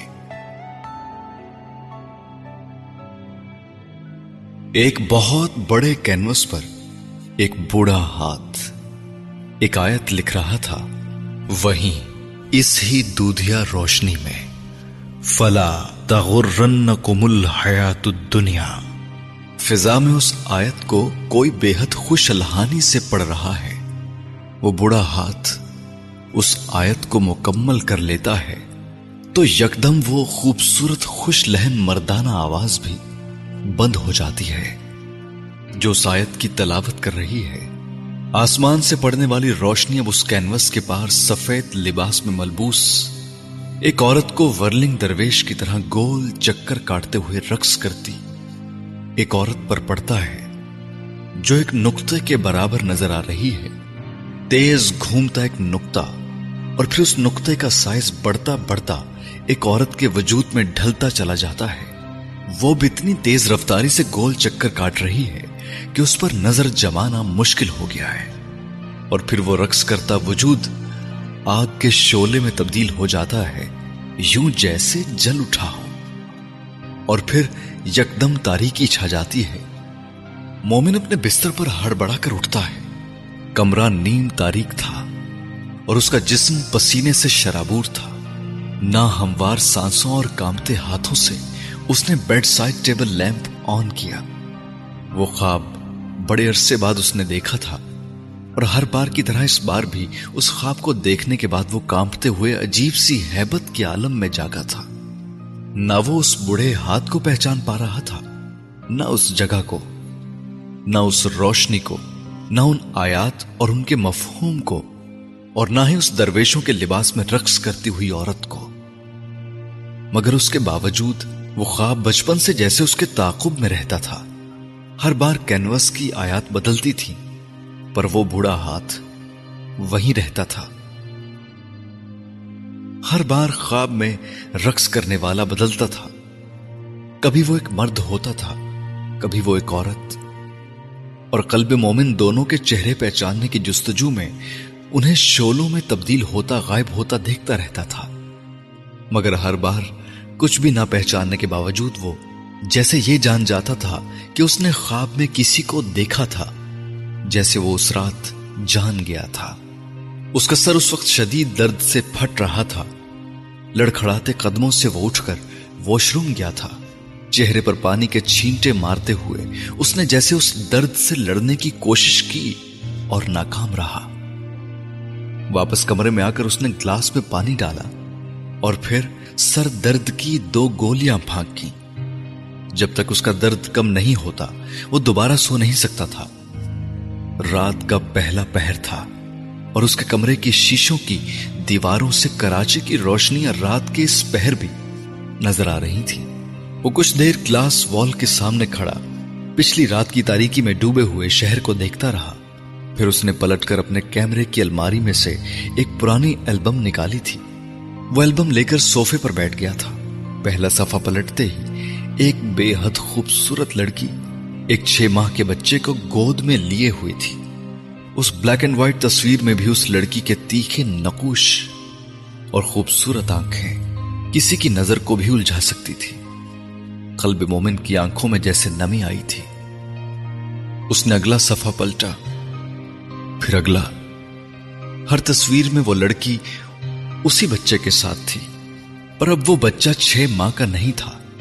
وہ آہستہ آہستہ بڑا ہو رہا تھا، اور پھر کئی صفوں بعد وہ پہلی تصویر آئی تھی جو ایک بے حد خوبرو مرد کی تھی۔ کوئی قلب مومن کو دیکھتا اور اس کی تصویر کو تو کوئی رشتہ جوڑے بغیر نہ رہ پاتا۔ قلب مومن نے اگلا صفحہ پلٹا تھا۔ وہ اس البم کا آخری صفحہ تھا جس پر اسی لڑکی، مرد اور بچے کی تصویر تھی۔ وہ ان تینوں کی اکٹھے کھچوائی گئی آخری تصویر تھی جس میں اس مرد اور عورت کے درمیان وہ 7 سال کا بچہ کھڑا تھا، ان دونوں کے ہاتھ پکڑے، یوں جیسے زنجیر ہو، مگر وہ یہ نہیں جانتا تھا طاہا عبداللہ اور حسن جہاں کی اس خوبصورت داستان کا خاتمہ اس کڑی سے ہوا تھا جو ان دونوں کا ہاتھ تھامے کھڑا تھا۔ وہ قلب مومن تھا، طاہا عبدالعلا اور حسن جہاں کی اکلوتی اولاد۔ ندیم صاحب نے تو جہانگیر کو دیکھتے ہی کہا تھا کہ میں اس میں ایک اور وحید مراد دیکھ رہا ہوں، یہ بچہ بڑا ہو کر ایک اور چاکلیٹ ہیرو بنے گا۔ مانتے ہی نہیں تھے کہ میرا بیٹا ہے، مذاق کرتے تھے کہ کہاں سے اٹھا لائے ہو تم لوگ یہ نواب کی اولاد۔ سلطان اپنی بات کہہ کر خود ہنسا تھا اور اس کے ہنسنے پر ثریا اور جہانگیر بھی۔ مومنہ اپنے لیے ٹرے میں کھانا لے کر اندر آئی تھی اور ہزاروں بار سنے ہوئے وہ جملے اس نے ایک بار پھر سنے تھے۔ وہ ساری گفتگو ہر اس رات ہوتی تھی جب جہانگیر کا ڈائلسس ہوتا تھا۔ پتہ نہیں ثریا اور سلطان جہانگیر کا حوصلہ بحال کرنا چاہتے تھے یا اپنا۔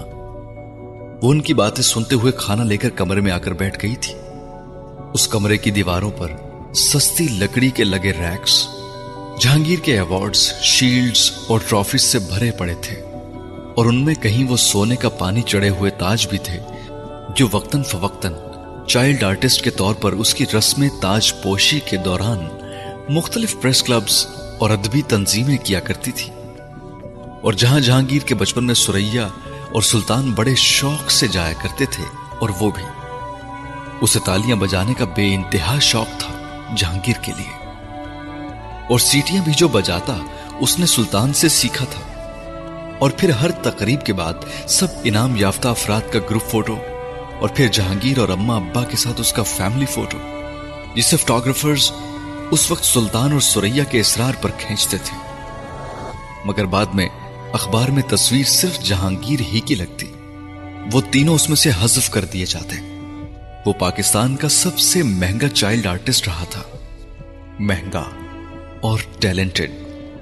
مومنہ اس کے کمرے میں بیٹھ کر کھانا کھاتے ہوئے ہمیشہ دیواروں پر لگی ان تصویروں کو دیکھتی رہتی تھی جو ان سپر سٹارز کے ساتھ جہانگیر کی تھی، جن کی ایک جھلک دیکھنے کے لیے زمانہ ترستا تھا۔ اماں جب میں ٹھیک ہو جاؤں گا تو پھر ایکٹنگ کروں گا، اس نے جہانگیر کو کہتے سنا اور وہ نوالہ لینا بھول گئی۔ ہاں انشاءاللہ، اور اس بار تو بیسٹ ایکٹر کا ایوارڈ لینا ہے میرے بیٹے نے۔ ثریا نے جیسے اس کے خواب کی پینگ چڑھائی۔ جہانگیر اور مومنہ کی نظریں ملی، وہ مسکرا دی۔ آپا کا تو جس دن سے فلم نہیں ملی موڈ ہی آف ہو گیا ہے ان کا، اس نے مومنہ کو چھیڑا تھا۔ وہ جانتی تھی، وہ چاہتا تھا وہ کچھ بولے، تمہارا اور میرا تو کوئی مقابلہ ہی نہیں ہے، دیکھو اس دیوار پر میرا ایک بھی ایوارڈ نہیں ہے، سارے ایوارڈز، ساری شیلڈز تمہاری ہیں۔ مومنہ نے جیسے اس ڈرامے میں اپنا رول پلے کرنا شروع کیا جو وہ سب مل کر جہانگیر کے لیے کرتے تھے۔ ہاں یہ تو ہے، لیکن تم بھی میری طرح چائلڈ آرٹسٹ بن جاتی تو میرے جتنے نہیں، لیکن کچھ نہ کچھ ایوارڈز تو جیت ہی لیتی تم، وہ جواباً اس ڈرامے میں اپنا رول ادا کرنے لگا تھا۔ ارے اس کا بس چلے تو یہ آج بھی نہ کرے اداکاری، یہ کہاں قدر جانتی ہے ایکٹنگ کی، آرٹسٹ کی، ثریا نے مداخلت کی۔ مومنہ خاموشی سے کھانا کھاتی رہی۔ سلطان کو حسن جہاں یاد آ گئی۔ حسن جہاں قدر کیا کرتی تھی آرٹسٹوں کی۔ مومنہ نے یکدم کھانے کی ٹرے اٹھائی اور کمرے سے نکل گئی۔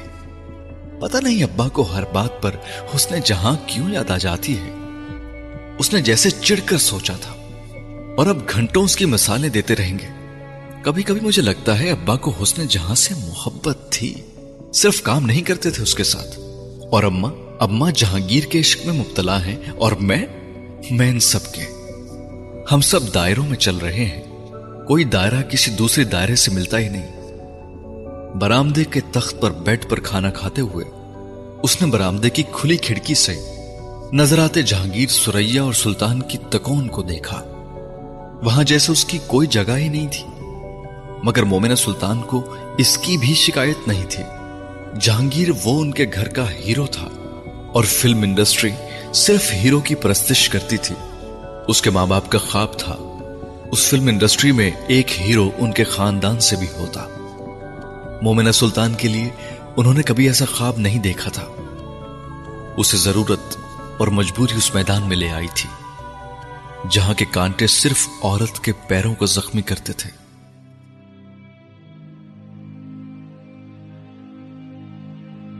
آئینہ مجھ سے پیار کرتا ہے، میں تم سے اور تم کسی اور سے، تینوں پاگل ہیں اور تینوں خالی ہاتھ رہیں گے۔ قلب مومن اپنے اسٹوڈیو میں رات کے اسپہر آڈیشنز کی فوٹیج دیکھنے میں مصروف تھا، اور سکرین پر اس وقت مومنہ سلطان کے اس نامکمل آڈیشن کی فوٹیج چل رہی تھی۔ وہ غضب کی ایکٹریس تھی، کمال کا آئی کانٹیکٹ تھا اس کا۔ کیمرہ اور کیمرے کے ذریعے دوسری طرف بچھی آڈینس کے ساتھ. اس کے تاثرات بے حد جاندار تھے اور ڈائلاگ ڈیلیوری اور آواز قاتل. وہ نہ چاہتے ہوئے بھی بار بار اس کے آڈیشن کی فوٹیج پر آ رہا تھا. اس آڈیشن کی فوٹیج کو جسے اس کا گرتا دوپٹہ بھی خراب نہیں کر پایا تھا. اس کا فٹ ورک بہترین تھا. وہ فریم میں تھی اور فریم میں ہی رہی تھی. اداکاری اس کے لیے جیسے خالہ جی کا گھر تھا. اس کے آڈیشن کو دیکھتے ہوئے قلب مومن کے ذہن میں اس کے ساتھ ہونے والی پوری ملاقات گھومی تھی. وہ اگر اتفاقاً اس فوٹیج کو نہ دیکھ لیتا تو شاید اس ملاقات کے بعد مومنہ سلطان اسے کبھی یاد تک بھی نہ رہتی.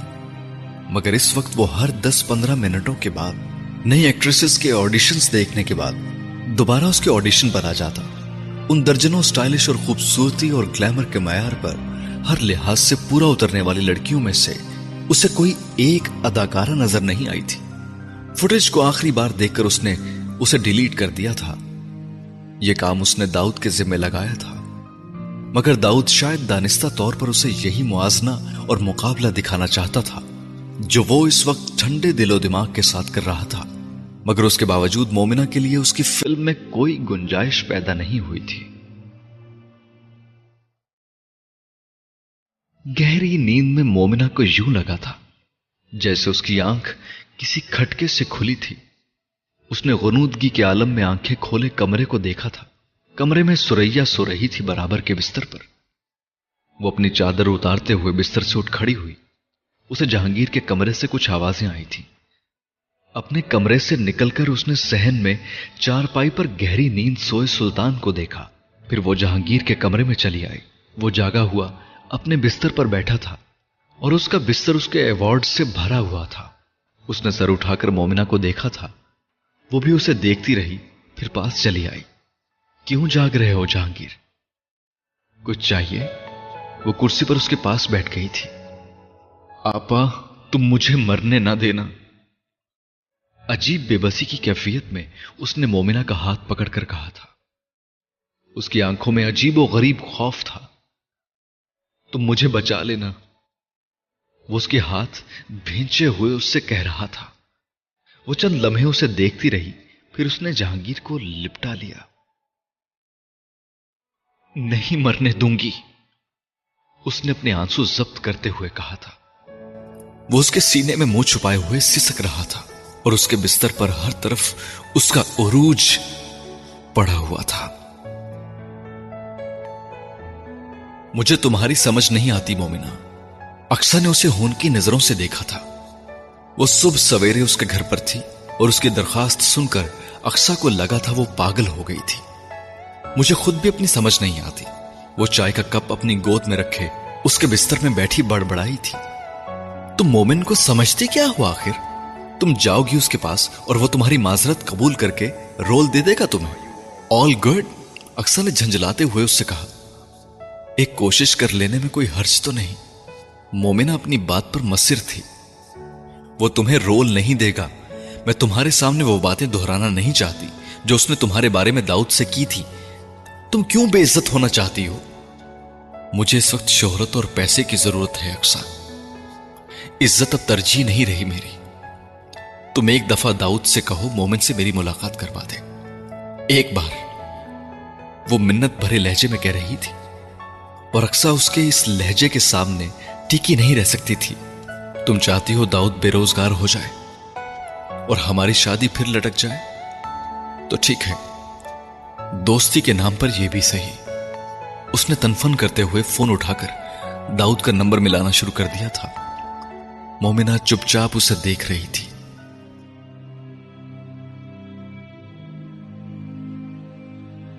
قلب مومن کا پینٹ ہاؤس میوزک کی تیز آواز سے گونجتے ہوئے ٹیرس پر بنے ڈانس فلور پر تھرکتی سپاٹ لائٹس کی رنگین روشنیوں سے جگمگا رہا تھا. وہ ویسی ہی معمول کی ایک پارٹی تھی جس کے لیے وہ پینٹ ہاؤس مشہور تھا. ویٹرز ہارڈ اور سافٹ ڈرنکس سرو کرتے ہوئے ٹیرس پر بنے اس بار میں آ جا رہے تھے جو بوقت ضرورت باربیکیو ایریا کے طور پر بھی استعمال ہو جاتا ہے. ایک ڈی جے مختلف انواع کا میوزک بجاتے ہوئے ماحول کو گرمائے ہوئے تھا اور ہر بدلتے میوزک کی بیٹ پر ڈانس فلور پر جوڑے تھرک رہے تھے. مہمانوں کی آمد و رفت جاری تھی اور وہاں موجود کوئی شخص ایسا نہیں تھا جو ایک دوسرے سے واقف نہ ہو.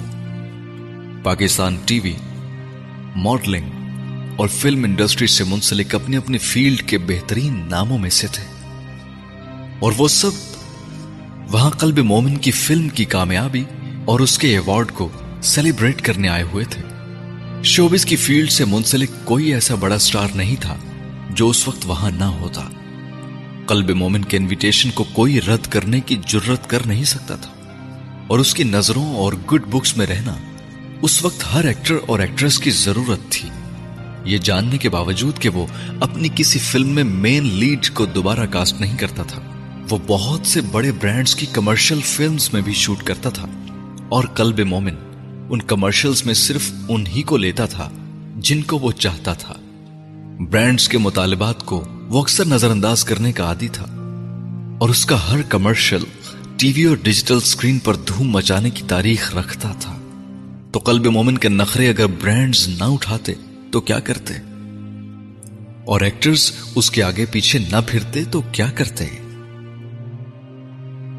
قلب مومن اس وقت داخلی دروازے کے پاس مہمانوں کے استقبال کے لیے نیہا کے ساتھ موجود تھا، اور نیہا وہاں پر بالکل ایک میزبان کا کردار ادا کر رہی تھی. قلب مومن کی گرل فرینڈ کے طور پر وہ شوبز کے حلقوں میں بڑی اچھی طرح متعارف ہو چکی تھی، اور قلب مومن کی گرل فرینڈ کے لیبل کو اس نے ایک ڈیزائنر کے طور پر اپنے بزنس کو پھیلانے اور کلائنٹیل کو بڑھانے کے لیے بہترین طریقے سے استعمال کیا ہے. اس کے پاس آنے والوں میں اب انڈسٹری کی ہر بڑی ایکٹریس اور ماڈل شامل تھی جو اس کے ذریعے قلب مومن کی رسائی پانے کی متمنی تھی، اور نیہا بڑی چالاکی اور ذہانت سے ان کی اس خواہش کو اپنے مفادات کے لیے استعمال کر رہی تھی. شوبز جیسا بزنس کوئی اور نہیں ہوتا. اس سارے ہنگامے میں لاؤنج میں لگی ہوئی وہ خطاطی کسی عینی شاہد کی طرح اس دیوار پر اشارہ تھی جس کے نیچے بڑے صوفوں میں نیم برہنہ ماڈلز اور ایکٹریسز شراب کے گلاسز ہاتھ میں لیے مخمور بیٹھی ہوئی تھی یا پھر چل پھر رہی تھی. مومن، یہ زوفی ہے، میں نے اسے انوائٹ کیا تھا تمہیں ملوانے کے لیے. وہ لمبے قد کا کثرتی جسم رکھنے والا مناسب شکل و صورت کا ایک نوجوان لڑکا تھا جسے نیہا نے قلب مومن سے ملوایا تھا. قلب مومن نے کسی رد عمل کے بغیر اس کا استقبال کرتے ہوئے خوش دلی سے اس سے ہاتھ ملاتے ہوئے کہا، آپ سے پہلی بار ملاقات ہو رہی ہے. زوفی نے جواباً بے حد نروس انداز میں مومن سے کہا، ہاں but I am a huge fan. اس نے بے حد گرم جوشی سے قلب مومن سے مسافہ کیا تھا. وہ جو سکن ٹائٹ ٹی شرٹ پہنا ہوا تھا، اس کی مختصر آستی نے اس کے بائیسپس کو اور اس کا وی گلا اس کے سینے کے مسلز کو ڈسپلے پر رکھے ہوئے کسی شوپیس کی طرح دکھا رہی تھی. تھینک یو، مومن مسکرایا تھا، لیکن اس نے زوفی میں زیادہ دلچسپی نہیں لی تھی. وہ کسی اور کی طرف متوجہ ہونے والا تھا جب نیہا نے ایک بار پھر سے اسے زوفی ہی کی طرف متوجہ کیا. زوفی نے ابھی ابھی ماڈلنگ اور ایکٹنگ شروع کی ہے اور بڑا کین ہے وہ کسی فلم میں کام کرنے کے لیے. مومن نے نیہا کی بات اب بھی دھیان سے نہیں سنی تھی. اس کی توجہ اپارٹمنٹ کے بار بار کھلنے والے دروازے پر مبزول تھی جہاں سے چند منٹوں کے وقفے سے کوئی نہ کوئی مہمان نمودار ہو رہا تھا. نیہا اور زوفی نے اس کی عدم توجہ بیک وقت نوٹس کی اور ایک دوسرے کو دیکھا. پھر نیہا نے جیسے کوشش نہ چھوڑتے ہوئے اس سے دوبارہ بات کا آغاز کیا تھا. میں سوچ رہی تھی مومن، اگر تم اپنی فلم میں ایکسکیوز می ڈیئر. اس سے پہلے کہ وہ بات مکمل کر پاتی، مومن کسی مہمان کو آتا دیکھ کر نیہا کی بات سنے بغیر اس کا بازو تھپکتے ہوئے چلا گیا تھا. زوفی اور نیہا دونوں کچھ نادم سے ہوئے تھے. زوفی نے نیہا سے کہا، میں نے کہا تھا نا اس سے پہلے بات کر لینا. اس کا لہجہ شکایتی تھا. کر لوں گی یار، ٹینشن کیوں لے رہے ہو؟ نیہا نے جواباً اس کا کندھا تھپکا. ابھی کچھ دیر میں دوبارہ بات کرتی ہوں اس سے، اسے ذرا مہمان ریسیو کر لینے دو. وہ اسے لیے ہوئے ٹیرس کی طرف گئی. دور ایک جرنلسٹ کے ساتھ کھڑی شیلی نے تیکھی نظروں سے نیہا اور زوفی کو دیکھا تھا. وہ جب سے آئی تھی اس کی نظروں کا مرکز نیہا اور مومن ہی رہے تھے. You are like a گارس in this movie. اس کے سامنے کھڑی ڈسک کی فیچر رائٹر اسے کمپلیمنٹ دے رہی تھی. شیلی دوبارہ اس کی طرف متوجہ ہوئی اور اس نے اپنے بالوں کو تھپکا اور مسکرائی، مگر اس کی نظریں اب پھر نیہا پر تھیں جو زوفی کو ٹیرس پر چھوڑ کر واپس مومن کے ساتھ کھڑی مہمانوں کو ریسیو کر رہی تھی. ان کا کچھ چل رہا ہے کیا؟ اس جرنلسٹ نے شیلی کی نظروں کا تعاقب کرتے ہوئے تجسس سے پوچھا. شیلی ایک دم گڑبڑائی اور ہنسی. No Momin is very much single and available, Shelly نے کہا، but she is playing the host. Journalist نے اصرار کیا. گرل فرینڈ ہے یار، اور وہ تو مومن کی کئی ہیں، شیلی نے دوبارہ کہا. میں نے تو خبر لگائی تھی کہ مومن اور تم ڈیٹنگ کر رہے ہو. جرنلسٹ نے اس بار شیلی کو چھیڑا. وہ کہا مار کر خوش دلی سے ہنسی. اچھا، میں نے نہیں پڑھی، ایسا سین ہے کیا؟ جرنلسٹ نے کوریدا. Keep your fingers crossed, Shelly نے مانی خیز انداز میں اس کو شہ دی. نیوز میں سٹار بننے کے لیے انڈسٹری کے ہارٹ تھروب کے ساتھ کسی بھی حیثیت میں نتھی رہنا ضروری تھا، اور شیلی ایسے تعلقات کی افادیت پر یقین رکھنے والوں میں سے تھی. ناز نے دور کھڑے قلب مومن کو بڑی حسرت بھری نظروں سے دیکھا. وہ ایک ابھرتی ہوئی ماڈل تھی اور ایک بڑے ایوارڈ شو میں بیسٹ ماڈل کا ایوارڈ جیت چکی تھی. اس وقت وہ ایک مشہور فیشن ڈیزائنر کے ساتھ قلب مومن کی اس پارٹی میں آئی تھی، اور اس کا بس نہیں چل رہا تھا کہ وہ اس فیشن ڈیزائنر کو ڈمپ کر کے قلب مومن کے ساتھ جا کھڑی ہوتی جو چند لمحے پہلے ان دونوں کے ساتھ گپ شپ کر کے وہاں سے گیا تھا، اور جس نے ناز کے نام نہاد لباس سے جھلکنے والے تمام اثاثہ جات پر کچھ زیادہ غور نہیں کیا تھا. ناز جانتی تھی وہاں موجود سب خواتین وہاں اسی ڈسپلے کے لیے آئی تھی. قلب مومن اپنی فلمز میں گلیمر کے علاوہ کچھ پیش نہیں کرتا تھا، اور وہاں سب گلیمر کے سب تیر تلواروں سے لیس ہو کر آئی تھی. شیلی کے ساتھ کوئی چکر چل رہا ہے مومن کا؟ ناز نے اس فیشن ڈیزائنر سے پوچھا جس کی اسکارٹ کے طور پر وہ آئی تھی. شیلی وہ فیشن ڈیزائنر استہزائیہ انداز میں ہنسا. Shelly is not Momin's type. اس نے دور مومن کے بازو پکڑے کھڑی شیلی کو دیکھتے ہوئے ناز کو تسلی والے انداز میں کہا. اور وہ جو دوسری لڑکی ہے؟ ناز نے نیہا کو دیکھتے ہوئے کوریدا. گرل فرینڈ ہے مومن کی، اب دیکھو اسے کب ڈم کرتا ہے. تم انٹرسٹڈ ہو رہی ہو کیا؟ اس ڈیزائنر کو یکدم خیال آیا. صرف فلم میں، ناز نے گڑبڑا کر کہا. اس کے کریئر کو یہاں تک پہنچانے میں اس ڈیزائنر کا بہت بڑا ہاتھ تھا، اور ناز کو اچانک خیال آیا تھا کہ اسے یہ ساری معلومات اس ڈیزائنر سے نہیں لینی چاہیے تھی. مومن میں لائلٹی نہیں ہے. اس ڈیزائنر نے جیسے ناز کے انکار کے باوجود اسے خبردار کیا. ڈم تو سب ہی کر دیتے ہیں یہاں کام نکلنے کے بعد، لیکن مومن. ڈیزائنر نے بے حد معنی خیز انداز میں جملہ ادھورا چھوڑتے ہوئے ایک جتانے والی مسکراہٹ کے ساتھ اپنے گلاس سے سپ لیا. میں تمہارے علاوہ کسی اور کے بارے میں سوچ بھی نہیں سکتی. ناز کو اس فیشن ڈیزائنر کو اظہار محبت پیش کرنے کی ضرورت محسوس ہوئی. ان کا تعلق اتنا ہی خالص تھا، اور قلب مومن کے بارے میں ایسے سوال و جواب کرنے والی ناز تنہا نہیں تھی. اس پارٹی میں وہاں موجود ہر لڑکی اپنے آپ کو جیسے قلب مومن کی بھینٹ چڑھا دینے کے لیے تیار پھر رہی تھی. یہ محبت نہیں تھی، بزنس تھا، شو بزنس. قلب مومن کا ساتھ ان میں سے کسی کو بھی آسمان پر پہنچا دیتا، ان تین ہیروئنز کی طرح جن کی زندگیاں قلب مومن کی فلمز نے بدلی تھی. اور آسمان کس کو اچھا نہیں لگتا تھا، اور قلب مومن اس سب سے باخبر تھا، اپنی اہمیت سے، اپنی ضرورت سے، اپنے اسٹارڈم سے، ہر چیز سے. وہ پھندوں میں پھنسنے والا نہیں تھا، دام میں آ جانے والا صیاد بھی نہیں تھا، نہ جال میں قابو آتا تھا.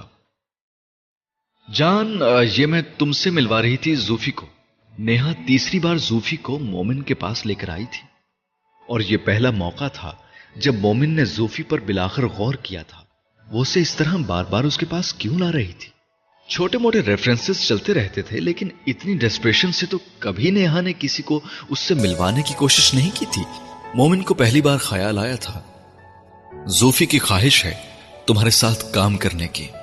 وہ مجھ سے کہہ رہی تھی، خواہش نہیں ہے، خواب ہے سر. آپ میرے آئیڈیل ہیں، آپ کی کامیابی پر مجھے رشک آتا ہے. آپ کے کام کا مجھ سے بڑا فین کوئی نہیں ہے پاکستان میں۔ زوفی نے اس کی شام میں ملابے ملانا شروع کیے اور مومن نے اسے درمیان میں ہی ٹوکا۔ اس کے کندھے پر ہاتھ رکھتے ہوئے دوسرے ہاتھ میں پکڑے گلاس سے ٹیرس اور لاؤنج میں موجود لوگوں کی طرف اشارہ کرتے ہوئے مومن نے اس سے کہا، تمہیں پتا ہے یہ سب کون ہے؟ زوفی الجھا، اس نے نیہا کو دیکھا۔ نیہا کو لگا مومن کچھ نشے میں تھا۔ یہ سب سٹارز ہیں، زوفی نے کچھ اٹک کر کہا۔ مومن مسکرایا، نہیں، یہ سب میرے فینز ہیں اور پاکستان میں ان سے بڑھ کر میرا مداح کوئی نہیں۔ یہ سب میرے ساتھ کام کرنا چاہتے ہیں، یہ خواب ہے ان سب کا۔ وہ زوفی کے جملے ہی دہرا رہا تھا اور زوفی کو عجیب سی خطک محسوس ہوئی تھی۔ تو یار 2 نو سے فلم میں چانس، نیہا نے جیسے صورتحال سنبھالی۔ کیسا چانس؟ مومن نے جواباً بے حد سپاٹ لہجے میں اس سے کہا، اپنی فلم کے لیے آڈیشن کرو، اس کا تم خود متاثر ہو جاؤ گے زوفی کی اسکرین پریزنس اور ٹیلنٹ سے، نیہا نے ملائم لہجے میں کہا۔ آئی ڈونٹ تھنک سو، مومن نے سر سے پاؤں تک زوفی کو دیکھنے کے بعد اسے اطمینان سے گلاس ایک سے دوسرے ہاتھ میں بدلتے ہوئے کہا اور وہاں سے چلا گیا۔ زوفی اور نیہا کھڑے کے کھڑے رہ گئے تھے۔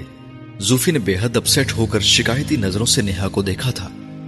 اس نے ایک بار پھر اسے تھپکتے ہوئے تسلی دیتے ہوئے کہا، نشے میں ہے ابھی، اسی لیے اس طرح کی باتیں کر رہا ہے۔ لیٹ ہم سوبر اپ۔